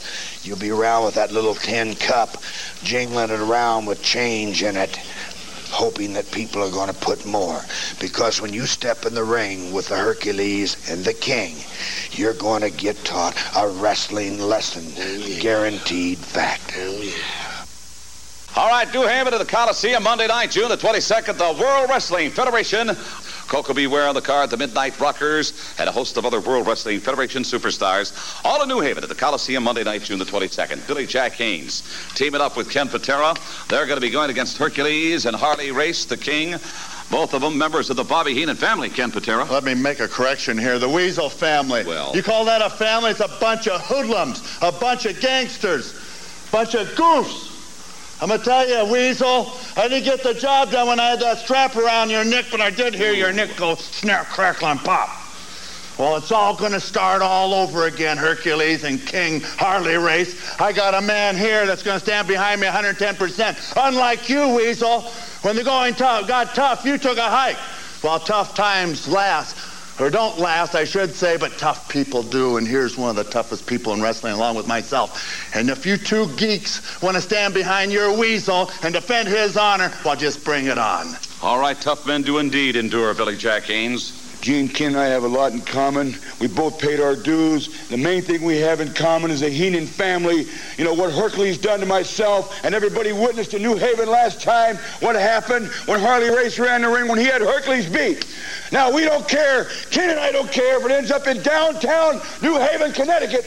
But June 22nd, bring the ambulance on in because Ken and I are going to destroy the Heenan family, brother. It's going to be a war, That is a week from this Monday night, New Haven's Coliseum World Wrestling Federation back in movies. All right, a few promos there with King Harley Race, Ken Patera, Hercules, and then Haynes and Patera together. And when we get to the ring, it is Billy Jack Haynes and Olympic strongman Ken Patera defeating the team of Hercules and Harley Race, Patera scoring the win there over the King. Also on the card, we were slated to see the Birdman Koko B. Ware take on the likes of the Iron Sheik. As you guys know by now, no longer with the company, so it's going to be actually Koko B. Ware taking on the magnificent Muraco, but that doesn't stop us from playing this soundbite. Here's Koko B. Ware, ready for action. All right, gang, throughout the great state of Connecticut, Gene Okerlund reminding you we're going to be back in New Haven at the Coliseum Monday night, June the 22nd, for a phenomenal, phenomenal World Wrestling Federation card. Here's one I like a lot. Ken Patera teaming up with Billy Jack Haynes, the two of them, to meet members of the Bobby Heenan family, Hercules and the King Harley race. George, George the Take it easy, Frankie. George the Animal Steele to meet Danny Davis. Tito Santana squares off against the Macho Man, Randy Savage. Frankie Beware, come on in with Coco. Koko B. Ware coming up here on the 22nd in New Haven, none other than the Iron Sheik. Well, you know one thing, Mean Gene. You see, every time I'm in New Haven, brother, the people that getting behind the Birdman, they've been chatting Bird, Bird, Bird. They've been behind Frankie. They've been behind everybody. They're right there in New Haven, brother. I love coming to New Haven, brother, because it's hot, brother. And when you're hot, you're hot. You can't be stopped. And I'm going to tell you one thing, Mr. Iron Sheik, brother. I want you to be in the best shape of your life, brother, because I know you're so big and I know you're so tall, brother. I know because you see, I'm gonna have to watch you. I'm gonna have to dodge and duck, and I, because I might be in serious trouble. You, you know, this Iron Sheik is a man that really cannot be trusted his integrity is in, in a great deal of question. But well that's right, Mean Gene. Yeah. But you see, I understand where the Mr. Sheik is coming from. But usually, you see, he don't understand where the bird comes. Because I love to fly, Mean Gene. I love to move and groove. I love to have a hallelujah time, brother. Because I'm going to come in moving and grooving. So if you want to beat the bird, you're going to have to catch the bird. Isn't that right, Frankie? You know what? I, I bet the Iron Sheik breaks out in a cold, cold sweat. And that's right. I'm telling you, he's going to break out with a cold sweat right there in New Haven, brother. Because I feel good. Good, good. Come on. New Haven at the Coliseum, Monday, the 22nd. Thank you to. Uh... And with the Iron Sheik out, Koko B. Ware defeating the magnificent Muraco in his place. And also on the card, main event, interesting one. Macho Man Randy Savage scheduled to take on Tito Santana, two former IC champions. In fact, it was Savage defeating Tito back in early 86. Gorilla Monsoon will never let us forget that. But before we get to the action, let's head back to a promo with Tito Santana. All right, stay tuned. We're going to get you back up into the ring here in just a moment or two for more exciting World Wrestling Federation action. New Haven Coliseum, fans throughout Connecticut, mark down this date. It is going to be Monday, June the 22nd, and what a card. And newcomers to the World Wrestling Federation, the Midnight Rockers. Are they exciting? Are they electrifying to be part of this great card? Tito Santana, you know, there is an old, there's an old battle going on in the ranks of the World Wrestling Federation. Randy Savage in WrestleMania 3, lost the Intercontinental Championship. But back on February 8th of 1986, he did you in for that very same title in Boston, Massachusetts. And now the two of you have an opportunity to meet without a belt on the line. That's exactly right, and you know, uh, Savage, how does it feel? Not very good, does it? Doesn't feel very good. How do you think I felt when the belt was robbed from me, Savage? Well, this is not a title match. This match, there's a lot of pride involved, Gene. And a chance to get back on top of the ladder Randy Macho Man Savage, and I have seen a lot of champions lose their belts and not be able to come back. And that's exactly what I'm going to try to do, Mean Gene. I'm going to put the boots to Savage and just enjoy watching you. I get the feeling you're going to throw the rule book out the window, Tito. Well, I'm going after him, Gene. You know, uh, Savage put me through a lot of hard times over the last, uh, I would say, 14, 15 months. I'm going to fight fire with fire, Savage. All right. Arriba! New Haven, the Coliseum, Monday night, June the 22nd. Tito Santana to meet the Macho Man right here. And Santana sounded ready for this one, but it is the Macho Man scoring the win here in New Haven in the main event over Tito Santana. And we continue on to Indianapolis, Indiana, Market Square Arena, June the 23rd, in front of a sellout 10,555 fans. All come to see a WWF Superstars taping here. Going to take a look at some of the happenings going on here in this Superstars taping. And according to the Hitman's book, his biography, it was prior to this taping that the WWF implemented its very first drug testing here. And we'll touch on it more upcoming on the July news edition of the Grenade. But two men are suspended here for testing positive for cocaine, that being Jake the Snake Roberts and B. Brian Blair. And I do believe there's a third, though it's not really talked about a whole lot. And we'll touch on that again on the July news edition of the Grenade. But Jake Roberts and Brian Blair, Jake Roberts just gets back into the ring and he's suspended for failing the drug test. And Jake's talked about that before. He felt he was set up, not by the WWF, but by another wrestler or maybe even an agent, someone who convinced him, persuaded him. I don't know that they had to twist his arm, but they talked Jake into doing some cocaine the night before this taping. And the snake, well, he's suspended, as is Killer B, Brian Blair. Also here in a dark match, ravishing Rick Rude defeating Jerry Allen, the Dingo Warrior, at his first taping, defeating Jose Estrada with a running clothesline here. This match you can actually find Dingo Warrior over Jose Estrada on the WWE unreleased DVD set covering many unreleased matches from 1986 to 1995. Also here on this Superstars taping, it's the Rougeau brothers and Brutus Beefcake over the team of Johnny V and the new Dream Team here this six man tag team match shown on the Best of the WWF Volume 14 on Coliseum Video. Also, here in a dark match, WWF Champion Hulk Hogan defeating the King Harley Race, and also to air on the July 13th edition of Primetime, it's the Islanders, now with manager Bobby the Brain Heenan, scoring a victory over Jimmy Powers and Scott Casey. Hey, where's Paul Roma? And then airing on an upcoming primetime in August, August the 3rd to be exact, it's Randy Savage and Miss Elizabeth visiting the Snake Pit that should be fun. Then we'll look at just a few of the little headliners here as far as airing on TV. The July 4th edition of Superstars will see Killer Khan in a rematch. Remember the first time he went out here against Outback Jack? The match never got started. Killer Khan attacking Jack, choking him out before the bell. Well, here it is a rematch here on July the 4th. Killer Khan gonna defeat Outback Jack this time after spewing mist in his eyes. Outback Jack just can't get a break here. Also on the July 11th edition, who has the better body, Butch Reed or Superstar Graham? That feud will begin here in the month of July. Also, Brutus Beefcake to sit in for some guest commentary during a new Dream Team match. To see the barber head to ringside and cut a little snippet of hair off his former partner, Greg the Hammer Valentine. And I found this interesting on the card as well for July 11th. Junkyard Dog teaming with Hillbilly Jim and Billy Jack Haynes, defeating the team of the Outlaw Ron Bass, Don Muraco, and Cowboy Bob Orton on a countout when Muraco and Orton begin arguing and pushing each other outside on the floor. The dissension between Orton and Muraco continues on. Here's a few other notes, these taken by Dave Meltzer here for the June 23rd Superstars taping. His notes are that Chavo Guerrero was there helping with the Spanish broadcast team, and the Jumping Bomb Angels from the Japanese women's promotion appeared at a televised match in Louisville here. We're going to talk about that in just a minute the Wrestling Challenge tapings, Meltzer also stated that there was more heat put on the Muraco Orton split up, and it's apparent that Muraco will now be the babyface.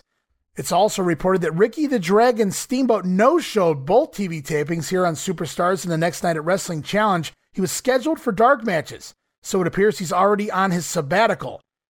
And of course, as we already talked about, Killer Khan now spewing green mist at his opponents here as they try to heat up the character for Hulk Hogan in the months of July and August on the house shows. As we move on to a wrestling challenge taping, Louisville, Kentucky at the Louisville Gardens. Jerry Jarrett couldn't have been happy about that. June the 24th, in a sellout of 5,761 fans all come to see the Can Am Connection defeat the tag team champion Hart Foundation on a DQ. World champion Hulk Hogan teaming with Ken Patera again over Harley Race and Hercules. Ravishing Rick Rude defeating Jerry Allen. The Dingo Warriors scoring a win over a quote unquote unknown. Bam Bam Bigelow over Iron Mike Sharpe, And Bigelow here, as of June the 24th, now working as a babyface. So you see Ricky Steamboat gone, Jake Roberts injured and now suspended, Hacksaw Duggan fired from the company. So they begin to make a few moves here. We know Randy Savage is going to go babyface. Well, Bam Bam Bigelow had been groomed as a heel, but now overnight becomes a babyface, scoring a win here over Iron Mike Sharpe. All of those dark matches. Then from there, we're going to see it on an upcoming prime time, July the 13th. It's IC champion Honky Tonk Man defeating George the Animal Steele on a countout. This was actually scheduled to be Ricky the Dragon Steamboat. This was Steamboat's return match with the Honky Tonk Man for the IC title. But instead, remember, Steamboat no shows, so it's the Honky Tonk Man going over on George the Animal Steele, albeit on a countout. Also, as part of the challenge tapings here, going to air on prime time for July 20th, the Jumping Bomb Angels have arrived, defeating the women's tag team champions Judy Martin and Leilani Kai, albeit in a non title matchup. Jumping Bomb Angels can't wait to see them in action. Then just a few notes for the upcoming Wrestling Challenge tapings. Airing on July 5th, Craig DeGeorge going to be interviewing Danny Davis, who seems to be working into a feud with the new special enforcer referee, Mr. T, of all people. And that's all the notes I got coming out of the Wrestling Challenge taping. Again, we'll cover all of that in length when we get to July of 1987 in the WWF. But for now, we're here in June, June 25th, State Fair Coliseum, Jackson, Mississippi in front of 2,086 fans. Sees Bam Bam Bigelow over Sam Houston. So Bigelow still a heel here on the house shows. Bigelow over Houston. And the Killer Bees going solo here tonight as jumping Jim Brunzell scoring a win over Frenchie Martin, while B. Brian Blair, the not yet suspended Brian Blair, getting a win here over Outlaw Ron Bass. It's noted that they did a masked switch here. So maybe the Killer Bees counteracting the branding iron or, or Miss Betsy of Ron Bass. But both Killer Bees successful in singles wins here in Jackson, Mississippi. Also on the card, SD Jones pinning Mr. Fuji. Fuji a substitute for the King Harley race. SD Jones over Mr. Fuji. What is this, the 1970s? Also, Macho Man Randy Savage over Billy Jack Haynes. Ted DiBiase scoring a win over the one man gang. Kamala defeating Jake the Snake Roberts on a countout. And WWF Tag Team Champion Hart Foundation over the Can Am Connection in the main event. Then it's off to Long Island, New York, in the Nassau Coliseum, June the 25th. 3,016 fans to witness Siva Afi over Shadow number two. Cowboy Bob Orton defeating Leaping Lanny Poffo. The Magnificent Muraco over Outback Jack. King Kong Bundy defeats Hillbilly Jim. The Junkyard Dog over the Natural Butch Reed. And it's the Islanders scoring a surprise win over the British Bulldogs here We'll also see women's tag team champions Leilani Kai, Judy Martin over the Jumping Bomb Angels, Noriyo Tateno and Itsuki Yamazaki. Also on the card, Ken Patera looking for revenge against the mighty Hercules. We're going to hear from both sides. All right, hi again, everybody. A little reminder, we're going to be out on Long Island, the Nassau Coliseum this coming Thursday night with phenomenal, phenomenal World Wrestling Federation action out on Long Island on Thursday night. You're going to be seeing Hillbilly Jim square off against King Kong Bundy. By the way, in the corner of the Hillbilly will be the, the little shaver, little beaver. Of course, he was in WrestleMania 3. British Bulldogs, former tag team champions, to square off against the Islanders, Haku and Tama. And by the way, it should be pointed out, the Islanders are now managed by Bobby the Brain Heenan. Junkyard Dog and the Natural Butch Reed and Hercules come on in out at the Nassau Coliseum on Thursday night. You're going to be going against strongman Ken Patera, who has little or no love for Bobby Heenan and any member of his family. Well, that's too bad, Mean Gene. That's too bad for you, Ken Patera. You know, I've been waiting for this one for a long, long time. There's not one second out of every minute, out of every day, Ken Patera, that I haven't been thinking about you, that I haven't been in that gym training and thinking about you. You know, you got a lot of medals. You're a powerlifting champion. You're an Olympic champion. And you're supposed to be a real tough guy. Well, you know, that don't scare me. Ask Billy Jack Haynes what I do to real tough guys. Ask all the people that were there the last time in the Nassau County Coliseum what I do to tough guys. Ken Patera, you made the biggest mistake of your life when you laid your hands on Bobby Heenan. Cause all his pain, all his agony, all his humiliation, it will be nothing compared to the pain and the agony that the mighty Hercules is gonna rage on you. Out on Long Island this coming Thursday night. Hold the phone. Tell them I'll be right there, and we're going to be right back. All right, folks, we're going to be out on the island, out at the Nassau Coliseum on Thursday night. Boy, I can't believe how much exciting World Wrestling Federation action you're seeing right now in the New York City area. Fans out to the east of us, the British Bulldogs to meet the Islanders. Come on, it, not the New York Islanders. These are the other Islanders. Ken Patera, Thursday night at the Nassau Coliseum. It's Hercules from the Bobby Heenan clan. You know, I love this. That's why I have a smile on my face. I love the fact that Hercules is one of the Weasel family, and he's going to prevent me from going up the ladder in the World Wrestling Federation. Well, I'm going to tell you, Hercules, you say when you need that extra strength that you reach into the heavens and pull it out. Well, you're reaching into a mythical heaven, boy. In other words, your strength is a myth. It is not real. It does not exist. You're looking at the world's strongest wrestler, and I'm going to prove it to you. But just in case that the thunderbolts do strike out of the heavens, I'll snatch them in either hand and beat you over the head until the crimson bleeds, and you're laying there, and the referee goes one, two, three, and that's when I'm going to start doing the dirty work. That's when I'm going to start putting black and blue and lumps and bumps all over your watermelon head, and then you can crawl back to the weasel. All right, out of Long Island, Uniondale the Nassau County Coliseum this coming Thursday night from top to bottom. It's going to be a phenomenal World Wrestling Federation card. All right, and here in Long Island, it is Ken Patera defeating the mighty one Hercules doing the job here for the Olympic strongman in Nassau County as we're off to Pittsburgh, Pennsylvania, and the Civic Arena on June the 26th in front of only 3,666 fans. Reportedly the lowest drawing card at the Civic Arena here in Pittsburgh in nine years. Nine years you got to go back to the 1970s.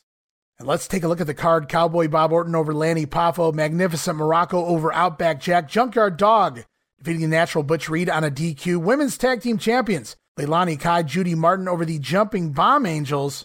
Kai pinning Tateno following a pile driver in that ladies tag team matchup. I should say that ladies tag team title matchup. Also on the card, King Kong Bundy over Hillbilly Jim. Ken Patera again pinning the Mighty Hercules. And then the main event, Tag Team Champion Hart Foundation over the British Bulldogs inside a steel cage. If there's one thing I've noticed, and it really shocks me, these cage matches between the Harts and the Bulldogs really aren't drawing. Or at least that's the way it seems, but specifically not drawing here in the city of Pittsburgh. And that is why the WWF has pulled out of its dates here in Pittsburgh for both July and August. So the WWF scheduled for shows here in July and August, canceling both events hey, you guys don't want to come see the show? We won't bring you a show. The WWF won't return to the city of Pittsburgh until the month of September. And the World Wrestling Federation back for the second time here in June to the Sam Houston Coliseum, Houston, Texas on June the 26th. Only 4,236 fans, and I don't really blame them after that hot JYD Nikolai Volkov main event last time around. Let's look at the card here tonight. It's, it's the Killer Bees scoring a win. It, it states they, they score a win, but nobody seems to know their opponents. Also on the card, Billy Jack Haynes over Mr. Wonderful Paul Orndorff on a DQ. Mr. Fuji still subbing for Harley Race, scoring a win over Special Delivery Jones this time around. And this next matchup, it's out there, guys. I'm going to try to put it up on YouTube if they'll let me. It's one man gang and Outlaw Ron Bass defeating the tag team of Ted DiBiase and Sam Houston. Remember, it was last time around the gang stole a win over DiBiase one on one. Houston out to argue the call and then help DiBiase rid the gang from the ring.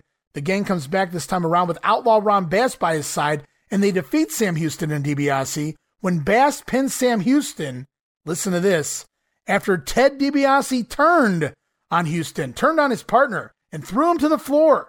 From there, DiBiase on the outside, ramming Houston into the ring post, slamming him down on the outside, and then rolling him back inside, feeding him to the Lions. Ted DiBiase leaving ringside, essentially turning heel here in the World Wrestling Federation and just in time for the Million Dollar Man gimmick. So it's Gang and Bass over DiBiase in Houston. in an important part of business because remember, DiBiase came from the UWF in Houston territory, and now they explain away how he turned heel to the local fans before debuting that million dollar man vignette on TV. And again, the match is out there, and I hope to have it up on our YouTube very soon. Also, here at the Houston Coliseum, it's the Can Am connection over the Islanders, getting a little bit of revenge there. And WWF champion Hulk Hogan comes to town, drawing only 4,000 fans, getting a win here over Kamala in the main event with the big slam and the leg drop. And you guys can actually check this matchup out between the Hulkster and Kamala on Hulk Hogan, the unreleased archives. As we move on to June 27, Joe Louis Arena, Detroit, Michigan. 5,604 fans see Leaping Lanny Poffo over Dusty Wolfe. Wolfe subbing for Tiger Chung Lee tonight. Special Delivery Jones over Steve Lombardi. Jerry Allen defeating Iron Mike Sharpe. The Can Am Connection defeating the Islanders. Nikolai Volkov pins the Junkyard Dog. Also, Rougeau Brothers and Brutus Beefcake defeating the New Dream Team and Johnny V in six man tag team action. Beefer going to score the pin there over Johnny V. And in the main event, WWF Champion Hulk Hogan again pinning the Ugandan headhunter, the mighty Kamala. And it's noted, I got to go back, that Hulk Hogan's June 26th appearance in Houston against Kamala, remember, it only drew 4,200 fans, while the next night here in Detroit, the same main event draws 5,600 fans, more than a thousand more. So DeMelt says that it appears that Houston is going to be a rough market for both the NWA and the WWF to crack. I'm telling you guys, those Southern Territory fans were tried and true, very loyal to their local promotions. As we stick with June 27th, Baltimore, Maryland at the Baltimore Arena, 3,500 fans. It's Jumpin' Jim Brunzell over the Outlaw Ron Bass, the Bulldogs, defeating Morocco and Orton. Mr. Wonderful Paul Orndorff scoring a win over Ken Patera. Also, Macho Man Randy Savage. Well, listen to this matchup, guys. The Macho Man defeating Outback Jack. Would love to see that one. Talk about a holy grail. Also, King Kong Bundy over Hillbilly Jim. The one man gang downed Corporal Kirchner. Demolition defeating tag team champion Hart Foundation on a countout. Wow. Demolition and the Harts. Battle of the heel tag teams for the tag team titles, no less. Sounds like a fun night overall. And in the main event, Bruno Sammartino scoring a win in a $50,000 battle royal. Demolition versus Harts. Battle of the heel tag teams here. We get to see Randy Savage versus Outback Jack on the undercard. And in the main event, it's Bruno winning a battle royal. I would have loved to have been there in Baltimore on June the 27th, but we're going to move on to June the 28th. Maple Leaf Gardens, Toronto, Ontario, Canada. 7,125 fans featuring Gorilla Monsoon, Bobby Heenan on commentary for this action. And once again, Ken Patera billed to appear here tonight, even though he's legally not allowed in Canada. And the WWF continues to bill Patera for each and every card here in Maple Leaf Garden. Makes you wonder why. As we're off to the action here in Toronto, Outback Jack over Johnny K9, Hillbilly Jim defeating Steve Lombardi, tag team champion Hart Foundation defeating the Rougeau brothers, and in a match aired on International Wrestling Challenge, Killer Bees defeating the New Dream Team. Different matchup there. Also, King Kong Bundy over Corporal Kirchner. And I should mention that Kirchner going to finish up here with the WWF tonight in the Maple Leaf Garden. Also on the card, Billy Jack Haynes defeating Outlaw Ron Bass on a DQ Bass using his new bullwhip, Miss Betsy, as a weapon during this matchup, then once again tossing the referee to the mat. Billy Jack Haynes picking up the DQ win there over the Outlaw and Miss Betsy. Also on the card, Brutus Beefcake continues to defeat Luscious Johnny V. After the match, another little snip of hair off of the head of Luscious Johnny before Beaver spray painting his former manager's hair pink. And to close out the night, perhaps the drug test hadn't come back yet. B. Brian Blair gonna win a 20 man fifty thousand dollar battle. Wait a minute, that's that's Canadian currency or, or American currency? Because American currency back then, anyway, was was double Canadian. Maybe this should have been a hundred thousand dollar Canadian battle royal, but nevertheless, B. Brian Blair scoring the win here in this twenty man battle royal, last eliminating Bret the Hitman Hart. And we're gonna go back and look at the last bit of action here in this battle royal. We're gonna go back to the final seven men in the ring. And right away, the next three men out in rapid succession within 16 seconds of each other. We're going to see Kamala get eliminated by Billy Jack Haynes, and then it's Haynes quickly eliminated from behind by the one man gang, and then one man gang eating a double drop kick by the Killer Bees, and he's out. All of those eliminations within 16 seconds of each other there, and then we're down to the final four, which just happens to be the Killer Bees and tag team champion, the Hart Foundation. As Blair and Brunzell put on their masks, Blair eliminated by the Hart Foundation here. And then from there, it's Neidhart eliminated by jumping Jim Brunzell, coming down to the Hitman and jumping Jim. But moments later, Jim Neidhart back up on the apron to argue with the referee, with Bret Hart throwing Brunzell over the top rope and out to the floor. It appears the Hitman had won the match, but it all happened behind the referee's back. Meanwhile, Brian Blair, also in a mask, sliding back in the ring, replacing Jim Brunzell. Brian Blair then eliminating Bret Hart from the matchup, illegally winning the match. Sound familiar? Well, it should. Remember, Stone Cold did the same thing to the Hitman in a Royal Rumble once upon a time. And after the bout, the Killer Beast celebrated with the winner's trophy and that $50,000 check. And as mentioned, Ken Patera originally scheduled to take on, I do believe, Killer Khan for this card, but neither man shows up here. As we move on back to the States, Battle Creek, Michigan at the Kellogg Arena on June the 28th sees SD Jones over Shadow number one, Can Am Connection over the Islanders, Women's Tag Team Champions Leilani Kai, Judy Martin defeating the Jumping Bomb Angels. Shadow number two going to score a win here over Leaping Lanny Poffo.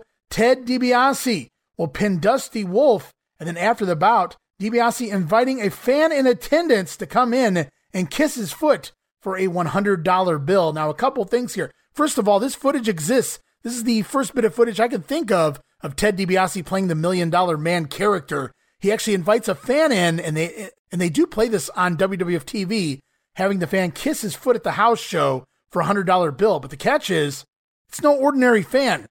We're in Battle Creek, Michigan, guys, and we see a teenage, yes, a teenage Rob Van Dam. Should have done the thumb points with that, huh? Rob Van Dam entering the ring to kiss the feet of the Million Dollar Man for $100. So RVD in the WWF all the way back in 1987. You can't write this stuff, guys. Also on the card, George the Animal Steele over Nikolai Volkov. And in the main event, Jake the Snake Roberts pinning Intercontinental Champion Honky Tonk Man in a non title matchup with the DDT. Story being, this match was signed before the Honky Tonk Man won the title, and thus the title was not on the line here. But Jake getting a pinfall victory as we move on to Uniontown, Pennsylvania at the high school gym on June the 29th. 850 fans sees Sam Houston over Terry Gibbs, Roma and Powers over the Shadows, Koko B. Ware defeating Kamala on a disqualification, the Dingo Warrior subbing here for Tom Magee, defeating Steve Lombardi. And DeMeltz notes that Dingo Warrior appearing here in Uniontown on June the 29th means that Jim Hellwig, the Warrior, skipped his tour of New Japan. Now, Meltzer goes on to say, which isn't New Japan's loss, but it was also during this time period that Inoki was planning to gift Warrior the gimmick of Big Van Vader. Yes, Jim Hellwig was the original man pegged to play Big Van Vader, but he turns it down here for a run with the World Wrestling Federation as the Ultimate Warrior. Leon White will go on to play the Big Van Vader character. Fun little note there. Also, here in the main event at the high school in Uniontown, it's Demolition defeating the British Bulldogs. As we move on to Montreal, June 29th at the Forum. Now, I don't have results, but again, it's Jake Roberts taking on IC champion Honky Tonk Man. We've seen a couple of results here between these two men. We've seen Jake pin Honky Tonk a couple of times. We've also seen Honky Tonk take a count out, I do believe. Either way, as we know, Honky Tonk Man got to retain that IC title. Also on the card, we talked about this earlier when we broke it down. It was the team of Brutus Beefcake and the Rougeaus going at the New Dream Team and Pat Patterson. Now, we don't have results for that one, but I'd love to have them. If there's any Quebec fans out there that attended this show or know the results, please get a hold of me. And Richard Land, for that matter. And as we get down to the nitty gritty here, just a couple of cards left here. On June the 30th, going to close out the month of June, Sacramento, California at the Arco Arena. In front of 3,498 fans, the magnificent Morocco over SD Jones. Cowboy Bob Orton defeating Tiger Chung Lee. Very interesting there. Remember, uh, Orton comes off more so as the babyface in some of the recent promos, but it's Morocco pegged to play the babyface in that feud. But here it is Orton wrestling Tiger Chung Lee and getting the win. Also on the card, talk about heel versus heel. Randy Savage battling the natural Butch Reed to a 20 minute time limit draw. Wonder if Savage forced Reed to come to fight that night. Also on the card, Brutus Beefcake finally getting some revenge over former partner pinning Greg the Hammer Valentine. The Jumping Bomb Angels defeating women's champions Judy Martin and Leilani Kai on a countout, and Billy Jack Haynes teaming with Ken Patera over the team of Hercules and Killer Khan, who is subbing for Mr. Wonderful Paul Orndorff who's also subbing likely for the King Harley race. Haynes going to pin Hercules here. And it is obvious at this point, Harley Race came back to work some of his big matches with Hogan in the big markets, but Harley Race again taking a little time off and Orndorff back off the road again pretty quickly as well. Haynes and Patera over Hercules and Killer Khan. And then finally closing out the month of June, London, Ontario, London Gardens.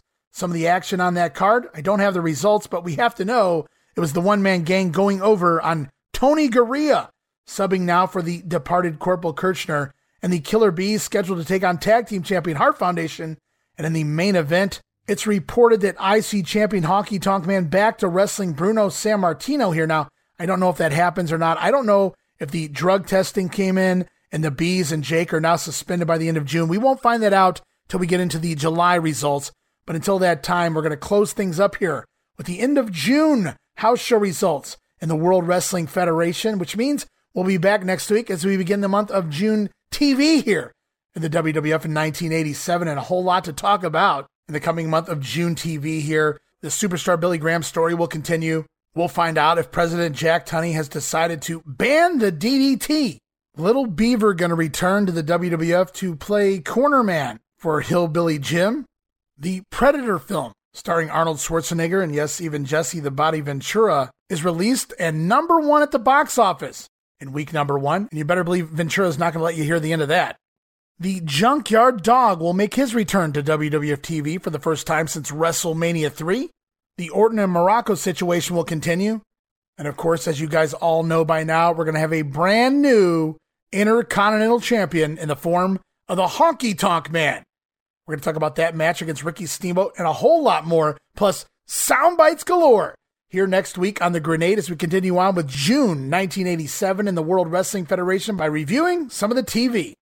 Promotional consideration paid for by the following The First Alert rechargeable flashlight never needs batteries and is always ready to shine. First Alert, because your family comes first. All right, I want to thank all of the loyal listeners yet again and all of my patrons here as part of the WrestleCopia Podcast Network located over at WrestleCopia.com, WrestleCopia.com. I want to thank you guys for continuing to listen and support the product here, the Wrestling Memory Grenade and our sister shows like Regional Wrestling and Monday Warfare. I can't thank you guys enough. Again, those reviews on Apple, the retweets, the shares of my posts on social media, they go a long way in getting this show out there to the masses. I thank you guys so very much for everything you do. And as you guys continue to support me, I will continue to thrive here and continue to pump out shows as fast as time allows. And a reminder you guys can follow me on social media you can follow me on Twitter at Wrestling Grenade. That's at R A S S L I N Grenade. Also follow and like us at Facebook.com slash Wrestling Grenade. And we're even on YouTube, guys. Subscribe to YouTube.com slash Wrestling Grenade. And of course, if you guys have a couple bucks you can afford to donate to the cause and keep WrestleCopia up and running, I'd really appreciate guys giving a try at that $5 all access tier over at patreon.com slash WrestleCopia. Again, that's patreon.com slash Russell C-O-P-I-A. And of course, there's multiple tiers you guys can choose from, but I'm not greedy. Just asking you guys to give it a go with that $5 all access tier. Gets you all sorts of things, including digital downloads, early access to many of the shows, my insanely detailed show notes to three of our podcasts here at WrestleCopia, of course, the Patreon exclusive watch along series, and so much more. Again, all of that for just $5 a month. No subscription, cancel anytime. Just give it a try, guys, and I think you'll like the content we offer. And the best part is you're supporting the WrestleCopia Podcast Network more than anything. You're going to help me keep things up and running for the months and the years to come. And with all of that out of the way, we will be back again next week. Going to continue on June 1987. Going to take a deep dive into the TV reviews for June of 87. So many big things coming your way, including the very first vignette of the Million Dollar Man character Ted DiBiase making his way to WWF TV, all of that and so much more. So until next week, this is Ray Russell saying from pillar to post and coast to coast. You pull the pin and we'll pick up the pieces right here on the Wrestling Memory Grenade. I'll see you next week. Don't miss it. Be there.